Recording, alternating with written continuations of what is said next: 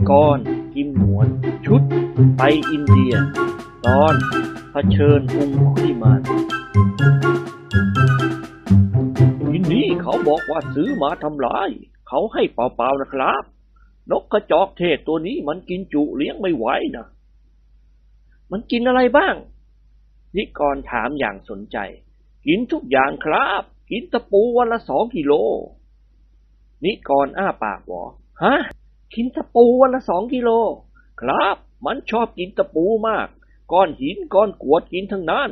โอเลี้ยงปลาต้องโกก็กินนะนายจ๋า เจ้าของเขายกให้นายเปล่าๆ อยากได้เขาให้ แถมไข่ให้อีกสองใบครับ ไข่นกกระจอกเทศโตทะลุมาตูมนิกรอมยิ้ม แล้วฉันจะเอาไข่มันไปทำอะไรล่ะบาบู โอ้ทำได้ทุกอย่างครับ ไข่นกกระจอกเทศมีโปรตีนมากๆนะนายจ๋า ลวกกินเช้าๆใบเดียวอิ่มไปห้าเดือนทำไข่หวานก็ได้ ใบเดียวกินได้ทั้งครอบครัวอีนี้พวกจานกินไข่นกกระจอกเทศทั้งนั้นนิกรอดหัวเราะไม่ได้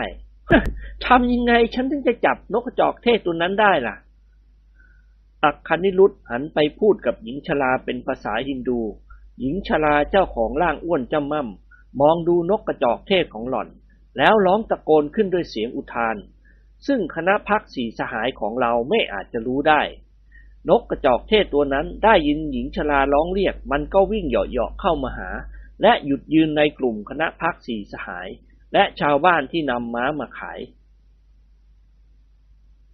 บาบูอัคคณิรุธกล่าวกับนิกรด้วยเสียงหัวเราะอีนี่ทดลองขี่ดูได้ครับ วิ่งเร็วเหมือนรถลอมิรุธของพระองค์เจ้าปีละนะนายจ๋าถึงอย่างนั้นเชื่อหรือ นิกรถามอย่างเชื่อครึ่งไม่เชื่อครึ่ง จริงๆครับ นิกรเดินเข้าไปหานกกระจอกเทศตัวนั้น ยกมือขวาลูบหลังมันเบาๆ แล้วกระโจนขึ้นขี่ทันที นกกระจอกเทศไม่ใช่ม้า เมื่อนิกรขึ้นไปนั่งวางท่าโก้เก๋อยู่บนหลังมัน มันก็ไม่พอใจและนึกในใจว่า มนุษย์ตนนี้ออกจากกำแพงมากไปสักหน่อย ดังนั้นมันจึงออกวิ่งไปโดยเร็ว ราวกับลูกธนูที่ลั่นออกจากคันธนู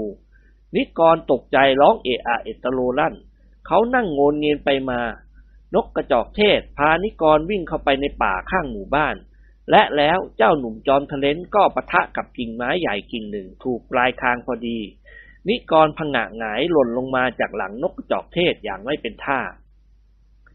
เจ้าแห้วหัวเลาะงอหาย เขากล่าวกับเสียงหวนเบาๆ รับประทาน ผมนึกแล้วว่าออกก้อย รับประทานก็ออกก้อยจริงๆ นายจอมทะเลนตะโพกคลากไปแถบหนึ่ง เขาพยุงกายลุกขึ้นด้วยความลำบากยากเย็น ก้มลงคว้าไม้ได้ท่อนหนึ่ง วิ่งกระโผกกระเพกเข้าไปหานกกระจอกเทศตัวนั้น ตั้งใจจะตีให้ตาย แต่เจ้านกกระจอกเทศเป็นนกรู้ มันแลบลิ้นยกเท้าขวาให้นิกรแล้วหมุนตัวกลับ วิ่งมาทางหน้ากระท่อมที่พักของนายอภินิรุตนิกรไล่กวดติดๆมา พอจวนจะทันนิกรก็สะดุดตอไม้หัวขมำล้มลงนอนคว่ำหน้าในท่าตะคุบกบ นกกระจอกเทศหัวเราะเสียงลั่น วิ่งอ้อมไปทางหลังหมู่บ้านด้วยฝีเท้าอันรวดเร็วของมัน พวกชาวบ้านไล่ต่างหัวเราะชอบอกชอบใจไปตามกัน เป็นอันว่านิกรได้เลิกล้มความคิดที่จะขี่นกจอกเทศต่างม้าแล้ว เมื่อนิกรลุกขึ้นเดินเข้ามาหาคณะพักของเขา นายอัคนิรุธก็เชิญนักไต่เขาบรรดาศักดิ์เข้าไปในกระท่อมดินเหนียว บรรดาชาวไร่ที่นำม้ามาขาย ต่างทยอยทยอยกันกลับบ้านพักของตน ผู้ที่ขายม้าได้ต่างดีอกดีใจมาก เพราะม้าที่เขาซื้อมาราคาอย่างมากก็เพียงสิบรูปีเท่านั้น พอตะวันครบค่ำนายอัคนิรุธก็รีบออกไปจากห้อง ก็รีบออกไปจากบ้านพักของเขา และบอกกับคณะพักสีสหายว่า เขาจะต้องไปช่วยงานศพนายนรสิงห์ปานสิงห์หัวหน้าหมู่บ้านที่ล่วงลับไปอีนี่จันสามชั่วโมงมานะนายอักคณิรุธกล่าวกับทุกๆ คน ขณะที่เขาจะออกไปพ้นประตูกระท่อม ถ้าง่วงนอนก็นอนได้ครับ เสียงหวนว่า ฮ่าขอหมอนและมุ้งให้พวกเราหน่อยสิ อักคณิรุธหน้าตื่นหืมเอามาทำอะไรอ้าว ก็เอามุ้งมากางนอน และเอาหมอนมาหนุนหัวน่ะสิ คราวนี้บาบูหัวเราะลั่นโอ้ไม่ต้องครับ อินเดียไม่มีมุ้งนะนายหมอนก็ไม่ต้อง นอนบนไม้กระดานถูกอนามัยดี ยุงอินเดียหายากครับ ที่นี่กลางคืนหนาวมากยุงตายหมด คนที่ไม่แข็งแรงก็ตายเหมือนกัน สลามครับ เชิญตามสบายเหล้าเบียร์มีพร้อม แต่ต้องไปซื้อในเมือง พออัคนิรุธออกไปพ้นกระท่อมที่พักของเขา คณะพักสีสหายกับเจ้าคุณปัจจนึกและท่านมหาราชาสานุขาน ก็ปรึกษาหาลือกันทันที เพื่อช่วยเหลือมนทาวดีสาวน้อย ให้รอดพ้นจากการถูกเผาทั้งเป็น อันเป็นประเพณีที่แสนทารุณโหดร้ายยิ่ง ท่านมหาราชาทอดพระเนตรเสียงหวนกับนิกร แล้วรับสั่งว่า โอ้ เธอสองคนเตรียมตัวได้แล้ว เธอต้องแต่งตัวเป็นแขกชาวพื้นเมือง ติดนวดเขาปลอมให้เรียบร้อย อย่าให้ชาวบ้านเขาสงสัย เสร็จแล้วรีบไปที่เทวสถาน พยายามลอบเข้าไปในโบสถ์ให้จงได้ ช่วยกันลากศพนายนรสิงห์เอาไปซ่อนไว้ใต้แท่นพระศิวะ แล้วเธอคนใดคนหนึ่งก็ลงนอนบนแค่ตั้งศพ เอาผ้าห่มคลุมร่างเสีย อีกคนก็พยายามหนีออกมาจากโบสถ์อย่าให้ใครเห็น เสียงหวนทูลถามว่า อากาหม่อมสองคนจะเอาเสื้อผ้าที่ไหนแต่ง สานุขานทรงพระสวน โอ้ก็ของนายอัคนิรุธนะสิกองอยู่บนชานนั่นเยอะแยะไปเห็นไหม นิกรพูดโกร่งขึ้นทันทีโอ้ยเหม็นสาบแย่ฝาบาทกระหม่อมรู้สึกว่านายอัคนิรุธแกไม่เคยอาบน้ำเลย เออเถอะนะเพื่อช่วยชีวิตแม่ไม้สาวผู้น่าสงสาร เธอทั้งสองคนต้องอดทนต้องเสี่ยงภัยเสี่ยงชีวิต อาเสียทูลว่า อ่า ปัญหาสำคัญอยู่ที่หนวดเขาปลอมกาหม่อม เราจะเอาหนวดปลอมและเขาปลอมที่ไหนพลออกความเห็นอย่างแยบคายเออตัดผมของแกทั้งสองออกคนละปอยสิวะ ไม่ต้องไปไว้ให้ถึงกับลุ่มล่ามจนกระทั่งนกกระจอกเช่าทำรังหรอก เอาไว้หลอมแหลมเป็นพิธีเท่านั้น เสียงหวนยิ้มออกมาได้เออเข้าทีว่ะ จริงสินะ ถ้าแขกไม่มีหนวดเขาจะเป็นแขกได้ยังไง นิกรว่า ถ้าเป็นแขกตามดอยหรือแขกดอก็ไม่จำเป็นต้องมีหนวดหรอก เตรียมปลอมตัวไว้หงวนค่ำมืดแล้วเป็นตายยังไงกันก็ต้องช่วยมนทาวดีให้ได้ เพื่อมนุษยธรรมการทนดูหล่อนถูกเผาทั้งเป็นไม่ได้ แล้วเขาก็หันมาทางพ่อตาของเขา คุณพ่อฮะ ขอผมให้ผมสักปอยได้ไหมครับ ผมจะทำหนวดและเขาปลอม ท่านเจ้าคุณแยกเขี้ยว เฮ้ย มันมีเมื่อไหร่แล้วว้ย มีอยู่สองปอยข้างหูเท่านั้น ถ้าแกเอาไปกับบานฉันก็คงเหมือนกับลูกปิงปองผ่าสองดูไม่ได้เลย เสียงหวนหัวเลาะกาก เขาพูดพลางหัวเลาะกลาง แกจะเอาเลือดกับภูมีอย่างที่ไหนวะ รู้อยู่แล้วว่า ศีรษะคุณอายังกับทุ่งหมาหลง ยังจะขอผมท่านอีก พอเว้ย เจ้าคุณปัจจนึกตะโกนลั่น นิกรกับเสียงหวนต่างลุกขึ้น เตรียมตัวปลอมตัวเป็นชาวฮินดู สองสหายพากันไปที่ชั้นวางของริมผนังกระท่อม ต่างคนต่างเลือกเสื้อผ้าเก่าๆของอัคนิรุธได้คนละชุด แต่พอคลี่ออกสองสหายก็จามลั่น อย่างไรก็ตามกิมหงวนกับนิกรก็ต้องอดทน ในครึ่งชั่วโมงนั้นเองสองสหายก็กลายเป็นแขกฮินดูไปแล้ว ลักษณะท่าทางเหมือนกับชาวฮินดูทั้งหลาย ต่างนุ่งผ้าขาวโจงกระเบน สวมเสื้อคล้ายกับเสื้อกุยเฮง ไว้หนวดเขาและมอมหน้าให้ผิวค้ำพอแต่งหน้าแต่งตัวเสร็จเรียบร้อย นิกรก็ซ้อมออกแขกทันที เขายกมือลำป้อในบทแขกเบิกลง ขยับไหล่ทั้งสองข้างไปมา แล้วร้องเพลงออกแขกเสียงลั่นทำให้มหาราชาสานุขานทรงพระสวนงอหาย เฮ้เฮ้เฮ้เฮ้เฮ้เฮ้ซาลามานาชาสาเกปลาซิวอยู่แม่น้ำปลาฉลามอยู่ทะเล กิ้งกาอยู่บนบกแต่ว่าข้างคกนั่นอยู่ทะเลทะเลวังกา นักสุราต้องเย็นเฮ เสียงหัวเราะดังขึ้นคืนเคง นิกรชูหัวแม่มือข้างขวาขึ้นลำก้นกระดกไปมา พอผ่านพ้น ไอ้เสือรูปหล่อ ก็ยกเท้าถีบก้นนิกรโครมเข้าให้ อาบังเซถลาไปไกลล้มลงสุดตัวนั่งพับเพียบเรียบร้อย เจ้าแห้วหัวเราะจนน้ำหูน้ำตาไหล องค์สานุขานทรงโบกพระหัตโอ้โหพอที่นิกรอย่าเพิ่งเล่นสนุกเลยสหารักของฉัน เธอกับเสียงหวนปลอมตัวได้ดีมาก เหมือนกับชาวฮินดูจริง ๆ อ่าขณะนี้พระจันทร์เต็มดวงขึ้นสู่ขอบฟ้าแล้ว ขอให้เธอทั้งสองคนรีบไปที่เทวสถานเดี๋ยวนี้ แล้วพวกเราจะไปชุมนุมกันที่ชายป่าตามที่เรานัดหมายกันไว้ เธอทั้งสองคนจะต้องพยายามพามนทาวดีหนีไปให้ได้ และอย่าพยายามต่อสู้กับพวกชาวไร่เป็นอันขาด ถ้าขืนต่อสู้กับเขา เธอทั้งสองคนก็มีหวังถูกฆ่าตาย เสียงหวนกล่าวกับนายพัชราพร ให้อย่าลืมเอาม้าไปให้เราด้วยนะเว้ยผลพยักหน้ารับรอง เออ ไปเถอะ ทุกสิ่งทุกอย่างจะเรียบร้อยตามที่เราวางแผนการไว้ และเป็นนั้นว่าพวกเราจะเดินทางจากหมู่บ้านลักษมี ไปยังอำเภอปัตตลูดิน โดยไม่ต้องให้นายอัคนิรุธนำทางเรา เพราะถ้าแกสองคนพามนทวดีหนี นายอัคนิรุธและชาวไร่ทั้งหมดนี้ก็จะประกาศตนเป็นศัตรูกับเราทันที นิกรกล่าวขึ้นตามวิสัยของคนเค็ม เฮ้ย ถ้าอย่างนั้นม้าที่เราซื้อไว้ให้อัคนิรุธ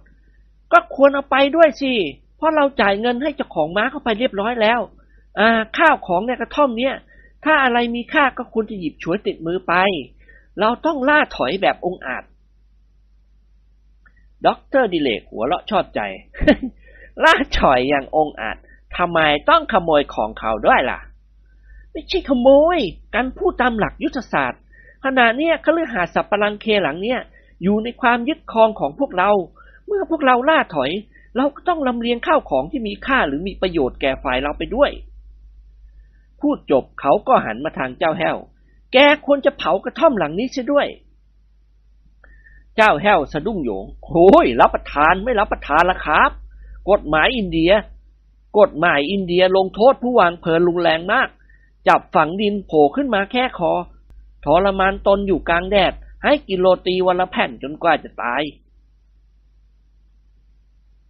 อาเสียหัวเราะอือทำไมแกรู้ รับประทานกาลิมเล่าให้ผมฟังครับ ท่านมหาราชาสานุขานรับสั่งเสริมขึ้นทันที โอ้เชื่อกาลิมเธอก็ออกลูกเป็นลิงเท่านั้นและในแห้ว เจ้าแห้วอมยิ้ม โอ้รับประทานดีกระม่อม ถ้าออกลูกเป็นลิงจริง ๆ เอาไปออกงานภูเขาทองรับประทานคงรวยแน่ เจ้าคุณปัจจนึกมองดูหน้าเสียงหวนกับนิกรแล้วพูดตัดบท เฮ้ย จะไปก็ไปช่วยชักช้าอยู่ทำไม เวลามันไม่คอยท่าใคร รีบไปช่วยมนทาวดีเถอะปัดเดี๋ยวพวกเราจะเริ่มอพยพไปจากนี่ เพื่อไปรอคอยแกสองคนกับมนทาวดี ตามจุดนัดพบคือที่ที่แกยิงวัวของอัคคิรุตาย นิกรกับเสียงหวนต่างมองดูหน้ากันแล้วยิ้มให้กัน อาเสียยกมือขวากอดคอนายจอมทะเลนพาเดินออกไปจากคฤหาสน์ที่วัวผสมดินเหนียวของนายอัคนิรุตขณะนี้เป็นเวลาประมาณ 19 นาฬิกา ที่บ้านหลังหนึ่งมีแสงไฟตะเกียงเจ้าพายุส่องสว่าง และมีผู้คนพลุกพล่าน บ้านหลังนั้นคือบ้านของนายนรสิงห์ปานสิงห์นั่นเอง มนทาวดีกับญาติของสามีหล่อนกำลังต้อนรับเพื่อนชาวไร่ที่มาร่วมพิธีเผาศพ พวกแขกทั้งหลายซึ่งเป็นแขกจริง ๆ ต่างสนุกสนานร้องรำทำเพลงกัน ชาวฮินดูไม่ได้ถือว่างานศพเป็นงานเศร้าโศก มีการเลี้ยงดูกันอย่างเต็มที่ เสียงดนตรีแขกเริ่มดังกังวานไปทั่วละแวกบ้าน ซึ่งเครื่องบรรเลงส่วนมากล้วนแต่เป็นกองยาวขนาดต่างๆ นักร้องสมัครเล่นหลายคน แหกปากโกงคอร้องเพลงในจังหวะที่เล่าร้อนและรวดเร็วละคนกับเสียงกองและเสียงฉาบ แสงจันทร์ส่องสว่างไปทั่วทุกแห่งหน คืนนี้เป็นวันเพ็ญพระจันทร์เต็มดวง ผู้คนส่วนมากมาชุมนุมกันที่บ้านของนรสิงห์เขาเป็นหัวหน้าหมู่บ้านที่พวกชาวไร่รักใคร่เคารพนับถือเขา เมื่อมีชีวิตอยู่ นรสิงห์เป็นคนโอบอ้อมอารี ชอบบำเพ็ญตนให้เป็นประโยชน์แก่ผู้อื่น เขาออกเงินให้ลูกบ้านกู้ โดยเรียกดอกเบี้ยเพียงร้อยละสิบห้าต่อเดือนเท่านั้น ฐานะของนายนรสิงห์ดีมาก เขาดำรงตำแหน่งเป็นหัวหน้าหมู่บ้านลักษมีมาเป็นเวลาสิบกว่าปีแล้ว เมื่อเขาต้องสูญเสียชีวิตไปเช่นนี้ พวกชาวไร่ทั้งหลายก็พากันอาลัยรักเขา นิกรกับจิมหวนเดินผ่านบริเวณลานกว้างของหมู่บ้านลักษมี ตรงไปยังเทวสถาน หรือโบสถ์พระศิวะที่มองแลเห็นตั้งงานอยู่เบื้องหน้า นิกรเริ่มรู้สึกประหวั่นพันใจ เกรงกลัวผีปีศาจและมวลเทพพยดาทั้งหลายที่สิงสถิตอยู่ในเทวสถานนี้ เมื่อเสียงหวนยกมือจับแขนเขา นิกรซึ่งกำลังหวาดหวั่นก็ตกใจร้องออกมาสุดเสียงโอ้ย อาเสียจุปากอะไรวะไอ้กอน นายจอนทะเลนฝืนยิ้มอย่างยากเย็น แล้วถอนหายใจโล่งอก เฮ้ยนึกว่ามือพระนารายณ์ซะอีก ที่แท้ก็มือแก ที่หลังถ้าจะถูกเนื้อตัวกันแล้วก็บอกให้รู้ก่อนเว้ยการชักใจตุ่มตุ่มต้อมต้อมแล้ว อ่าพระนารายณ์น่ะ ท่านใจดีไม่ใช่หรือ กิมหงวนพยักหน้าใจดีมากแต่ชอบหักคอคนเล่นแก้เหงา นิกรสะดุ้งสุดตัว เฮ้ย อย่าพูดให้เสียขวัญเลยเลยวะ รู้อยู่แล้วว่าไอเรากำลังกลัว ยังจะพูดทำลายขวัญอีก อาเซียฝืนหัวเราะคันก็กลัวเหมือนกัน ทีแรกก็คึกคักดีหรอก พอมาถึงหน้าโบสถ์เข้าจริง ๆ ก็ไม่อยากจะเข้าไปในโบสถ์เลย หรือยังไงไอ้ก่อน นิกรถอนหายใจดังปูด แต่เราต้องเสี่ยงภัยเสี่ยงชีวิต เพื่อช่วยมนทาวดีแม่ไม้สาวผู้เลอโฉม เราจะยอมให้หล่อนถูกเผาทั้งเป็นยังไง อย่างน้อยเราพาไปกรุงเทพ เอาไปขายแถวซอยกลางก็คงจะได้เงินไม่ต่ำกว่าหมื่นบาท อาเซีย ผิวปากเพลงซายโยนาระเบาๆสักครู่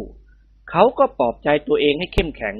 ถอดแว่นตาขอบกระออก พับใส่กระเป๋าเสื้อ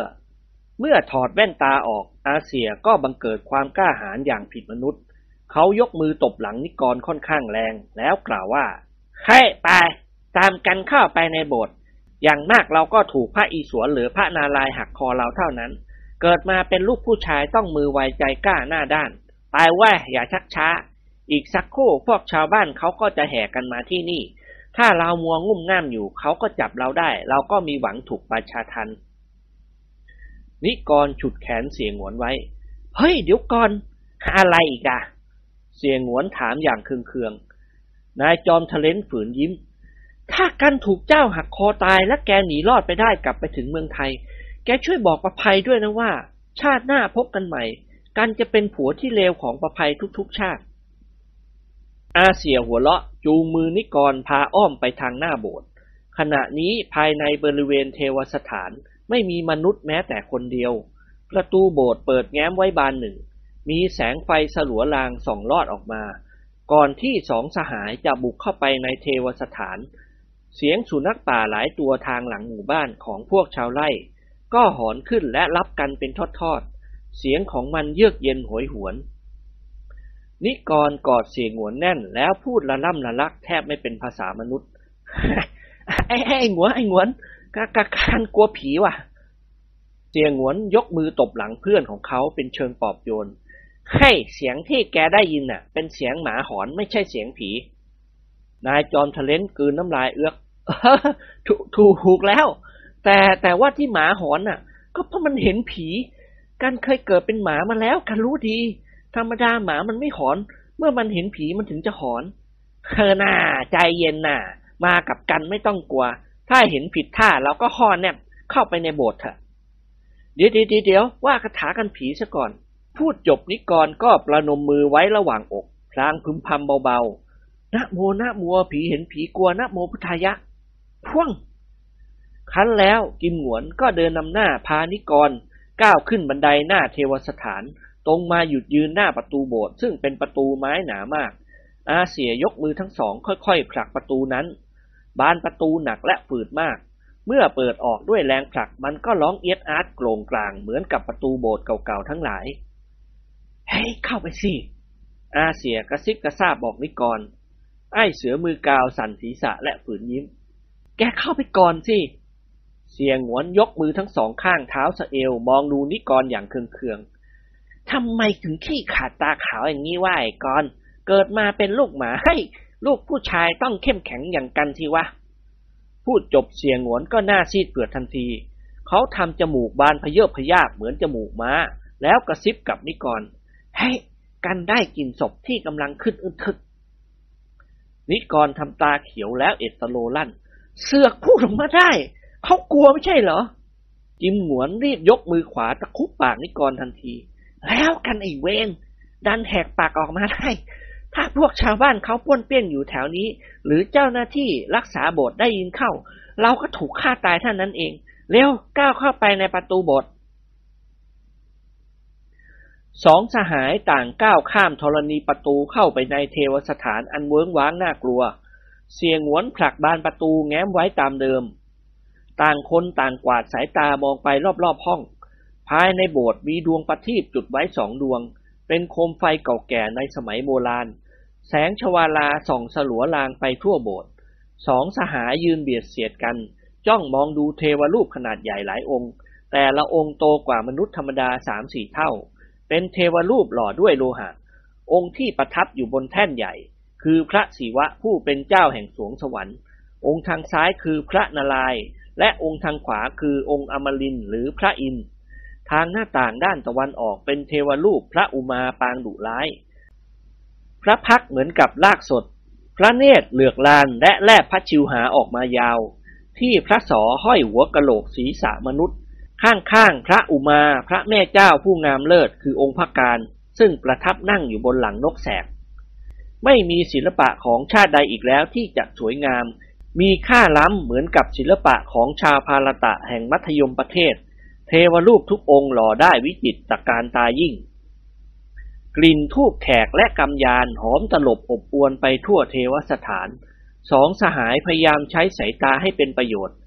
และแล้วต่างก็มองเห็นศพของนายนรสิงห์รามสิงห์นอนอยู่บนแคร่หรือบนเตียงไม้ไผ่ มีผ้าสีขาวคลุมจากศีรษะตลอดปลายเท้า ศพนี้ตั้งอยู่หน้าพระแท่นพระอิศวรผู้เป็นใหญ่ ตามพิธีของฮินดูที่นำศพคนตายมาถวายพระศิวะ ก็เพื่อหวังจะให้พระองค์ทรงรับวิญญาณของผู้ตายไปสวรรค์ นิกรกระซิบถามกิมหวนเฮ้ยเห็นไหมศพผัวของมนทวดีนอนอยู่บนแค่นั้น เสียงหวนพยักหน้ารับทราบ เออ เห็นแล้ว แกสังเกตดูให้ดี ส่วนเท้าและส่วนมือของศพนั้นกำลังกระดุกกระดิก นิกรเย็นวาบไปหมดทั้งตัว เส้นผมบนศีรษะตั้งชัน เฮ้ย อย่าพูดอย่างนี้สิ นิกรพูดเสียงสั่นเครือหน้าสงสาร อาเสียบีบแขนนิกรแน่นให้ย กันไม่ได้โกหก ขาและแขนของศพกระดุกกระดิกได้จริง ๆ ก็แล้วเสือไปมองทำไมเล่านิกรตวาดแวดทำหน้าเยเกเหมือนกับจะร้องไห้ มันอดมองไม่ได้ อาเสียพูดเสียงสั่นๆ แล้วล้วงกระเป๋าเสื้อแบบเสื้อกุยเฮงหยิบวิสกี้ตาขาวขวดเล็กออกมา การจะลองดีกับผีนายนรสิงห์รามาสิงเอง ให้มันรู้ไปทีเถอะวะ ผีมันจะเก่งกว่าคน แต่ต้องกินเหล้าปลุกใจเสือป่าก่อน เสียงหวนเปิดจุกออกยกขวดตาขาวใส่ปากดื่มอักอักประมาณครึ่งขวด แล้วเขาก็ส่งขวดเหล้าให้นิกร ดื่มไอ้ายก่อน ดื่มให้ใจกล้าหน้าด้าน คนลาวลงเหล้าเข้าปากแล้ว จะเป็นเสือช้างหรือผีสางแม่นางกง อะไรก็ไม่กลัวทั้งนั้น เอาเลยไอ้ก่อน คนละครึ่งขวดประเดี๋ยวกันจะท้าชกกับพระอินตัวต่อตัว นิกรรีบยกเหล้าขึ้นดื่ม เพื่ออาศัยเหล้าย้อมใจให้กล้าหาญเขาดื่มตาขาวประมาณหนึ่งในสี่ของขวด แล้วก็ส่งวิสกี้คืนให้กิมหวน เฮ้ยดื่มไม่มีโซดาปนไม่ไหวเว้ยบาดคอเหลือเกิน เหมือนกับกินใบมีดโกน แกเอาให้หมดขวดเถอะกิมหวนยกหลังมือซ้ายเช็ดริมฝีปาก แล้วยกขวดน้ำสีเหลืองราคาแพงขึ้นดื่มจนหมดขวด เสร็จแล้ววางขวดลงข้างเสากลางโบสถ์เมื่อเหล้าตกถึงท้องสองสหายก็มีใจคึกคักเข้มแข็งผิดปกติ ต่างคนต่างจ้องตาเขม็งมองดูศพนายนรสิงห์รามสิงห์แขนขาของศพ ค่อยๆโผล่ออกมาจากผ้าห่มคลุมตัวสีขาวผืนนั้น และยื่นมาที่คล้องใบใหญ่ ซึ่งอยู่ห่างจากแคร่ประมาณครึ่งเมตร กิมหวนกับนิกรต่างยกมือขยี้ตาตนเอง ด้วยสงสัยว่าภาพที่แลเห็นอยู่นี้เกิดขึ้นจากอุปทานหรือในตาฝาดไป อย่างไรก็ตามทั้งกิมหวนกับนิกรต่างก็แลเห็นเหมือนเหมือนกัน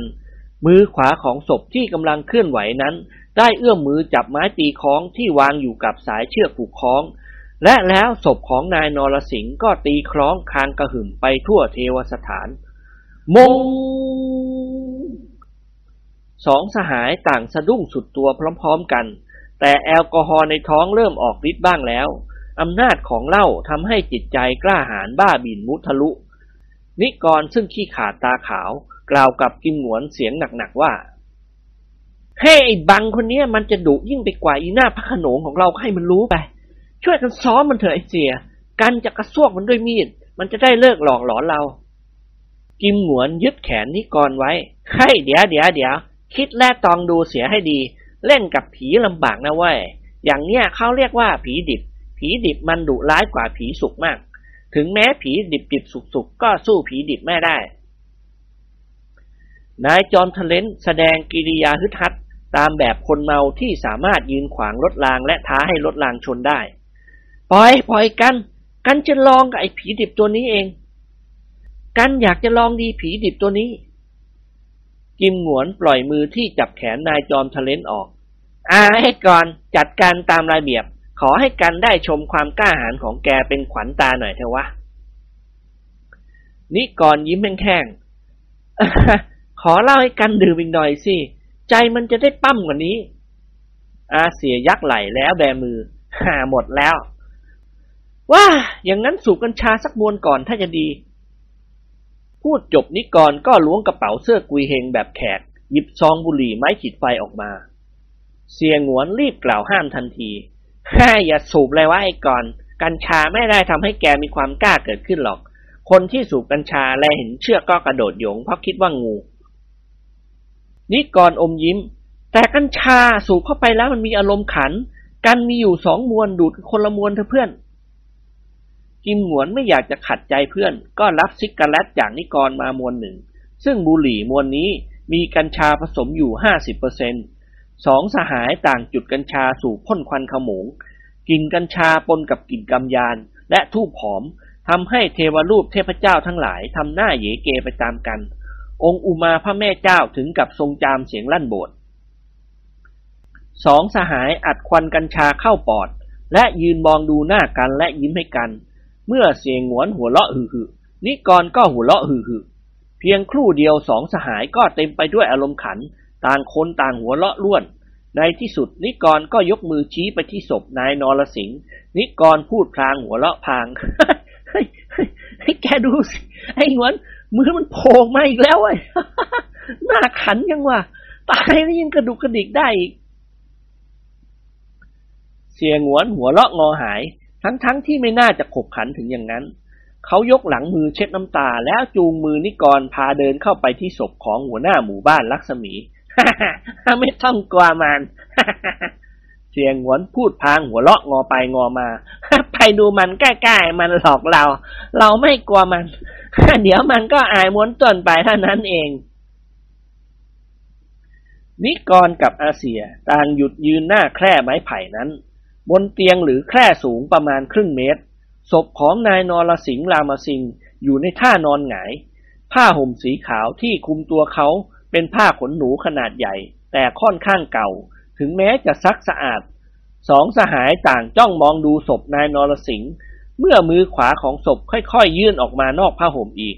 นิกรก็ยกมือขวา เขกศีรษะศพนายนรสิงห์เสียงดังโป๊ก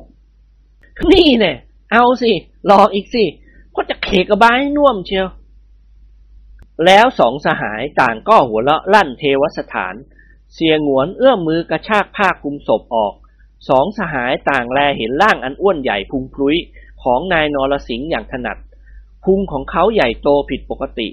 ผู้ตายนุ่งผ้าโจงกระเบนสีขาว แต่ไม่ได้สวมเสื้อท่อนบนเปลือยเปล่า และเห็นขนจักระแล้ทั้งสองข้างพเยิบพยาบ เสียงหวนหัวเลาะงอไปงอมา ชี้ให้นิกรมองดูท้องของนายนรสิงห์ให้ดูสิว่าไอ้ก่อนอาเสียพูดพางหัวเลาะพางสะดือของนายนรสิงห์โตเกือบเท่ากับผงบุหรี่อ้วนพีอย่างนี้ยไม่น่าตายเลย นิกรหัวเราะหึ่ๆตลอดเวลา คนแขกนี่หน้าตาเหมือนเหมือนกันว่ะ ล้วนแต่มีหนวดมีเขาอย่างนี้ทั้งนั้น นายนรสิงห์แกมีโชคดีมากที่ได้เมียสวยราวกับหยาดฟ้ามาดิน วิญญาณของเขาคงจะคิดว่ายังไงเสีย มนทาวดีก็คงจะถูกเผาพร้อมกับเขาในคืนวันนี้ และเขาก็คงจะอยู่ร่วมรักกับหล่อนที่เมืองผี อาเสียกระซิบกระซาบกับนิกรเบาๆเฮ้ยอย่าเดี๋ยวหลังเทวรูปพระศิวะกำลังขยับแขนกอกหน้าไปมา อย่าหันไปมองฮึ่มน่ากลัวแว่นิกรเย็นว่าไปหมดทั้งตัว สองสหายเริ่มหวาดกลัวอีก กลัวทั้งผีและเทวรูป นิกรกล่าวกับเสียงหวนด้วยเสียงสั่นเครือเล็กน้อย เฮ้ยอาจะจัดการกับศพนี้ยังไงต่อไปก็เอาสิ ว่าชักปอดลอยอีกแล้วเว้ย ทั้งกัญชาและเหล้าหมดฤทธิ์แล้ว อาเซียยิ้มให้เพื่อนเกอของเขา ยังไงก็ตามเราต้องทำงานสำคัญของเราให้สำเร็จ แล้วช่วยกันหามศพนายนรสิงห์ไปซ่อน หลังแท่นพระศิวะนั่น แล้วเราสองคนจะนอนทับกันบนแค่ไม้ไผ่นี้ ตามคำแนะนำของท่านสานุขานทุ่มครึ่งพวกชาวบ้านและญาติมิตรของผู้ตาย เขาจะพามนทวาดีมาที่นี่ แม่สาวงามในตาเหมือนมีดโกนจะนั่งพับเพียบซบหน้าลงกับตัวเรา และร้องไห้ลำพันถึงบุญคุณของสามีเป็นภาษาของหล่อน หลังจากนั้นวงสาคานาญาติของผู้ตายและพวกเพื่อนบ้าน ก็จะช่วยกันยกแคร่ไม้ไผ่นี้ไปยังเชิงตากรหน้าบสถ์นิกรนิ่งฟังอย่างสนใจ และไงอีก แล้วเขาก็จุดไฟเผากันกับแกและมนทาวดีนะสิ เฮ้ย ร้อนตายหง นิกรพูดเสียงหัวเราะไม่ทันร้อนหรอก พอเขาเริ่มจุดไฟเราก็งูเงลุกขึ้น เจ้าพวกนั้นก็จะตกใจนึกว่าเป็นปีศาจสำแดงแผงฤทธิ์วิ่งหนีล้มลุกคุกคานไปตามกัน เราจะถือโอกาสตอนนั้นพามนทาวาดีหนีไปหาพักพวกของเรา ซึ่งป่านเนี้ยคงจะรอคอยเราอยู่ที่จุดนัดพบแล้ว นายจอมทะเลนยิ้มแป้น เออ อุบายนี้เข้าทีดีนี่หว่า ใครเป็นคนออกความคิดเห็นวะ ท่านสานุขัน ตอนที่ปรึกษาหาลือกันแกไม่ได้ฟังพระองค์ท่านหรอกหรือ ฟังเหมือนกัน แต่มันหลับไป เลยไม่รู้ว่ารับสั่งเรื่องอะไร เอาเว้ยช่วยกันเร็วเว้ยหงวน เสียงชาวบ้านร้องลำทำเพลงใกล้เข้ามาแล้ว ฟังสิเขาจะต้องมารับศพนายนรสิงห์เอาไปเผาที่เชิงตะกอนหน้าเทวสถานนี่แน่นอน ทั้งสองต่างช่วยกันหามศพลงมาจากแคร่ไม้ไผ่นั้น กิมหงวนหามทางศีรษะ นิกรหามทางเท้า ทั้งสองสหายต้องออกแรงมาก เนื่องจากผู้ตายมีรูปร่างอ้วนใหญ่ ทั้งสองช่วยกันวางศพนายนรสิงห์ลงบนพื้นโบสถ์และแล้วต่างก็คว้าขานายนรสิงห์คนละข้าง ลากอ้อมไปทางด้านหลังองค์เทวรูปพระศิวะ ซึ่งประทับนั่งบนพัดแท่นสูงตะงาน และใต้พัดแท่นนั้นเป็นโพรงลึกเข้าไป สามารถซ่อนศพได้อย่างสบาย กว่าจะมีใครมาพบเห็นศพนี้ก็คงจะขึ้นอึดทึดแล้ว ยิ่งลากก็ยิ่งเหนื่อยจนแทบจะหมดแรง สองสหายจับข้อเท้าศพและพยายามลากไป แล้วเสียงหวนกับนิกรก็สะดุ้งสุดตัว เมื่อนายนรสิงห์ร้องขึ้นดัง ๆ เฮ้ยเบาๆนะนายจ๋าลากแรงๆอีนี่หัวเจ็บครับ โอ้ยเบาๆหน่อยนิกรกับอาเซียต่างมองดูตากัน อาเซียรีบกล่าวห้ามเมื่อเห็นนิกรทำท่าเหมือนกับจะวิ่งหนีออกไปจากโบสถ์ให้อย่าหนีให้ก่อน ถ้าหนีเป็นไข้หัวโกนนะ นิกรสวดคาถาพึมพำสองสหายต่างช่วยกันลากศพของนายนรสิงห์รามสิงห์เข้าไปซ่อนไว้ใต้พระแท่นเทวรูปพระศิวะ ผู้เป็นเจ้าจนได้ แล้วอาเซียกับนายจอมทะเลนก็ตาลีตาเหลือกออกมาจากแท่นนั้น ทั้งสองกลับไปที่เตียงไม้ไผ่ตามเดิม เสียงกลองและเสียงสวนเสเฮฮาของพวกชาวบ้าน ใกล้เข้ามาทุกที ดนตรีแขกเดิม บรรเลงเพลงเร็วยิก เหล่านักร้องต่างตะเบงเสียงร้องเพลงกบเสียงกัน ใครมีเสียงอยู่เท่าไหร่ ก็ตะเบงออกมาจนแสบคอหอย นักดนตรีก็ตีกองจนกระทั่งกรองแทบจะทะลุ เพลงแขกเป็นเพลงที่เร็วที่สุด และไม่ง้อคนฟัง ใครจะฟังหรือไม่ฟังก็แล้วแต่ กิมหวนกล่าวกับนิกรอย่างละล่ำละลัก เฮ้ย เข้ามาเกือบถึงนี่แล้ว กันจะขึ้นไปนอนบนเตียงก่อน แล้วแกขึ้นไปนอนซ้อนตัวกันในท่านอนหงายเช่นเดียวกัน แต่แกต้องนอนพับขาทั้งสองไว้ใต้ก้น หัวของแกต้องอยู่ที่ท้องของกัน เมื่อเอาผ้าคลุมตัวเราทั้งสอง รูปร่างของเราสองคนจะใหญ่โตและพุงพุ้ย เหมือนกับนายนรสิงห์แล้วไว้อย่าชักช้า พูดจบกิมหนวนก็เพ่นแผ่วขึ้นไปนั่งบนเตียงไม้ไผ่และล้มตัวลงนอน นิกรปฏิบัติตามคำสั่งของเสียงหนวนอย่างรวดเร็ว เขานอนพับขาทั้งสองข้างซ่อนไว้ใต้ก้น ศีรษะของนิกรอยู่ที่ท้องของกิมหนวนพอดี แล้วนิกรก็คลี่ผ้าห่มสีขาวออก สองสหายช่วยกันคลุมผ้าด้วยความลำบากยากเย็น พอคลุมผ้าเรียบร้อยประตูโบสถ์ก็ถูกเปิดออกทั้งสองบาน พวกฮินดูชาวไร่ตำบลลักษมี ทั้งหญิงชายต่างหลั่งไหลเข้ามาจนเกือบเต็มเทวสถาน ซึ่งในจำนวนนี้มีนายอัคนิรุตปนอยู่ด้วย แม่ไม้สาวมนทาวดี แต่งชุดสีฟ้างามตา คลุมศีรษะด้วยแพรสีเดียวกัน แต่ไม่ได้เปิดหน้า ท่าทางของหล่อนโศกเศร้าจนสังเกตเห็น แต่แล้วเมื่อหล่อนเห็นขาข้างขวาของศพกระดุกกระดิกได้ หล่อนก็ปิติยินดีเหลือที่จะกล่าวแล้ว หล่อนรู้ดีว่า ภายใต้ผ้าห่มสีขาวนั้นต้องไม่ใช่ร่างผัวรักของหล่อน คณะพักสีสหายได้มาช่วยหล่อนแล้ว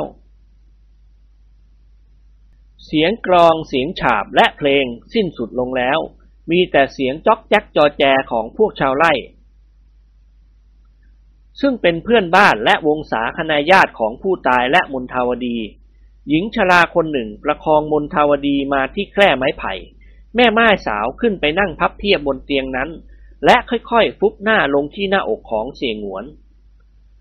สองสหายอึดอัดใจและประหวั่นพันใจเป็นที่สุด อยากจะให้พวกชาวไร่ช่วยกันหามแค่ไม้ไผ่ออกไปจากเทวสถานเสียเร็วๆ แต่พวกชาวไร่กำลังออกความคิดเห็นกันต่างๆ บางคนก็จะขอเปิดดูหน้าศพเป็นครั้งสุดท้าย ตามธรรมดาแขกสองสามคน สนทนากันก็หนุกหูพออยู่แล้ว แต่ที่ตั้งร้อยกว่าคน เสียงที่พูดคุยกันจึงเอตโลลั่น การวิพากษ์วิจารณ์ผ่านพ้นไปในราวสิบนาที ชายกลางคนรูปร่างผอมสูงแต่พุงป่อง ซึ่งเป็นหัวหน้าหมู่บ้านลักษมีคนใหม่ ก็ร้องตะโกนขึ้นด้วยเสียงอันดัง ยินดูมัสกาตี คราวนี้ทุกคนต่างหยุดพูดทันที ชายกลางคนร้องตะโกนต่อไปทีละประโยค เสียงของเขาดังมาก บอมไบกาลาจีทาราวากินนาพักขาวดี อาลิยาปาลิฮาฮินี นิกรนอนหูเลาะหึ่อยู่ในโปงนึกสนุกขึ้นมาก็แหกปากร้องตะโกนขึ้นมาบ้าง กาลาจีนายจันไทยสโตนมสดไข่ไก่พวกฮินดูทั้งหลายทำหน้าเลิกลักไปตามกัน ต่างแงนหน้ามองดูองค์เทวรูปและเข้าใจผิดคิดว่า องค์เทวรูปสำแดงเดชทุกคนรีบสุดตัวลงนั่งคุกเข่าระดมมือสักการะเคารพพระเป็นเจ้าของเขา หลังจากนั้นพิธีเผาศพก็เริ่มขึ้น ชายชะกันไม่น้อยกว่าสิบคน ต่างช่วยกันยกแคร่ไม้ไผ่ขึ้นจากพื้น ดนตรีแขกเดิมเริ่มบรรเลงเพลงอีก แต่คราวนี้เป็นการเดี่ยวออร์แกนมือ เสียงเพลงเยือกเย็นวังเวงพอใช้ บรรดาแขกทั้งหลายซึ่งเป็นแขกจริง ๆ ต่างสวดมนต์พึมพำไปทั่ว แคร่ไม้ไผ่ถูกหามออกไปจากเทวสถานแล้ว กิมหงวนยกมือจับศีรษะนิกรเขย่าแล้วกล่าวว่าเฮ้ยอย่าหลับนะเว้ยนายจอมทะเลนหัวเราะหึ่ๆหลับยังไงวะเมื่อยขาจะตายอยู่แล้ว แกอย่าถือโอกาสใต้อังหล่อนนา หล่อนฟุบอยู่ที่อกแกใช่ไหมอืมอบอุ่นดีว่ะพวกชาวไร่ต่างหามแค่ไม้ไผ่บนเทวสถานสามรอบ ท่ามกลางเสียงจอแจของญาติพิษของผู้ตาย สักครู่แค่ไม้ไผ่ก็ถูกนำไปวางบนกองฟืน ซึ่งกองซ้อนไว้เป็นระเบียบเรียบร้อย หัวหน้าหมู่บ้านลักษมีคนใหม่ ได้สวดพึมพำส่งวิญญาณของผู้ตายไปสวรรค์ ตามประเพณีของชาวฮินดูทั้งหลาย ต่อจากนั้นเขาก็เป็นผู้จุดเพลิงขึ้น ฟืนท่อนใหญ่ ๆ เหล่านั้นถูกชุบชโลมด้วยน้ำมันก๊าซจนเปียกโชก มันจึงติดไฟอย่างง่ายดาย ความเงียบสงบอันแท้จริงบังเกิดขึ้นทันที ได้ยินแต่เสียงร้องไห้กระซิกกระซิกของมนทาวดีแม่ม่ายสาว นิกรกระซิบถามกิมหงวน เฮ้ย เอาหรือยัง อ้าว แกค่อยๆลุกขึ้นทำท่าให้เหมือนผี นายจอมทะเลนหัวเราะอือเขาค่อยๆกางแขนออกทั้งสองข้าง แล้วลุกขึ้นนั่งอย่างแช่มช้าเหมือนบอริสคาร์ลอฟในเรื่องเดชผีดิบ นายอัคนิรุธแลเห็นเข้าก็ในตาเหลือกลานอุจจระขึ้นไปอยู่บนหัวสมอง เขาตกใจแทบช็อก เขาถอยหลังกรูดแล้วร้องตะโกนสุดเสียง โอ้อีนี่ผีหลอกโว้ยนิกรโบกมือไปมาแล้วร้องคำรามให้เหมือนผี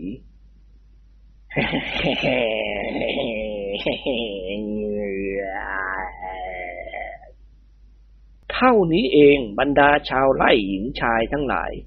ก็พากันวิ่งอ้าวไปจากที่นั่น ถึงกับล้มลุกคุกคานไปตามกัน ทุกคนเชื่อว่าปีศาจของนายนรสิงห์สำแดงเดชทั้งหมู่บ้านนักสมี ต่างแตกตื่นโกลาหล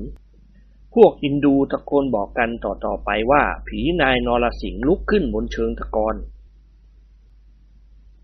เสียงหวนพวดพลาดลุกขึ้นทันที เขากล่าวกับมนทาวดีอย่างสนิทสนมว่า แล้วมนทาวดีไปกับน้าเดี๋ยวนี้ น้าสองคนจะพาหนูไปพบกับพวกเราแล้วหนีไปอำเภอปัตตลูดิน สองสหายกับมนทาวดีต่างลุกขึ้นจากแคร่ไม้ไผ่แล้วพากันวิ่งหนีไปจากที่นั่น เจ้าหนุ่มฮินดูคนหนึ่ง ซึ่งเป็นคนที่ไม่กลัวผีได้ยืนสังเกตการอยู่แถวนั้น เมื่อแลเห็นเสียงหวนกับนิกรพาแม่ไม้สาวหลบหนีไปเช่นนี้ เขาก็รู้ทันทีว่า คณะชายแปลกหน้าที่มาพักอาศัยอยู่ที่บ้านนายอัคนิรุตจะต้องให้ความช่วยเหลือมนทาวดีแน่นอน ซึ่งการกระทำเช่นนี้เป็นการฝ่าฝืนทำลายขนบธรรมเนียมประเพณีอันดีงามของชาวฮินดู เขาร้องกู่ตะโกนบอกกล่าว ให้เพื่อนชาวไร่ของเขาทราบว่า พวกชาวไร่ถูกอุบายของคนต่างถิ่นแล้ว ชายแปลกหน้าสองคนกำลังพามนทาวดีหลบหนีไป นายลาเชน ราชพาลาหัวหน้าหมู่บ้านคนใหม่ ได้เรียกประชุมลูกบ้านของเขาทันทีและเล่าเรื่องให้ฟัง ข้ามันลาเชนร้องลั่นและชูกำปั้นล่ะมนทาวดีและไอ้พวกนั้นต้องตายประเพณีของฮินดูใครจะมาทำลายล้างหรือเปลี่ยนแปลงไม่ได้ ก่อนที่เราจะติดตามมนทาวดีกับคนต่างถิ่นเราต้องซ้อมนายอคันดิรุตเสียก่อนในฐานที่พาคนเลวเข้ามาในหมู่บ้านของเรา และมาทำลายประเพณีของเรา เอาเลยพวกเราอัคคณิรุตปกสั่นขวัญแขวนก่อนที่เขาจะวิ่งหนี เขาก็ถูกตีด้วยพลองเล่มหนึ่งกลางศีรษะพอดี หลังจากนั้นประชาชนชาวไร่หญิงชาย ก็เฮโลเข้ามาลุมล้อมเขา เตะถีบกระทืบและเลี้ยพระเขาตามแต่อัธยาศัย อัคคณิรุตถูกซ้อมสะบักสะบอม เขาตะโกนเรียกพระศิวะและพระนารายณ์ให้ช่วยเขา แต่เทพเจ้าทั้งสองคงบรรทมหลับจึงไม่ได้ยินเสียงร้องขอความช่วยเหลือ พวกชาวไร่ลักษมีต่างมีอาวุธครบมือ นับตั้งแต่ปืนลูกซองมีดพระกระทาขวานไม้พรองกระบองสั้น แม้กระทั่งก้อนอิฐก้อนหิน นายราเชนพาพักพวกของเขาติดตามคณะพักสีสหายไปทันที คบเพลิงหลายสิบดวงถูกจุดสว่างจ้า ณบัดนี้เสียงหวนกับนิกรได้พาบนทาวดีมาถึงจุดนัดพบแล้ว จากแสงจันทร์ในคืนวันเพ็ญสองสหายต่างแลเห็น คณะพักของเขายืนจับกลุ่มกันอยู่ในที่โล่ง และเบื้องหลังมีม้าแปดตัว เตรียมพร้อมที่จะพาทุกคนหลบหนีไป เจ้าคุณปัจจนึกตะโกนลั่นก่อนเว้ยพวกเราอยู่นี่ นิกรร้องถามมา อยู่ไหนครับ มองไม่เห็นตัว ได้แต่กินตุตุ ท่านเจ้าคุณแยกเขี้ยว กระชากปืนพกในซองปืนข้างขวาออกมา ยกขึ้น เล็งศูนย์ปืนหมายหน้าอกลูกเขยจอมทะเลนของท่าน แต่พลรีบคว้ามือไว้แล้วกล่าวห้าม อย่าครับคุณอาจะไปถูกมนทาวดีเข้า ถ้าจะฆ่าไอ้ก่อนเอาไว้โอกาสหลังเถอะครับสองสหายพามนทาวดีเข้ามารวมกลุ่ม ทั้งสามคนเหน็ดเหนื่อยไปตามกัน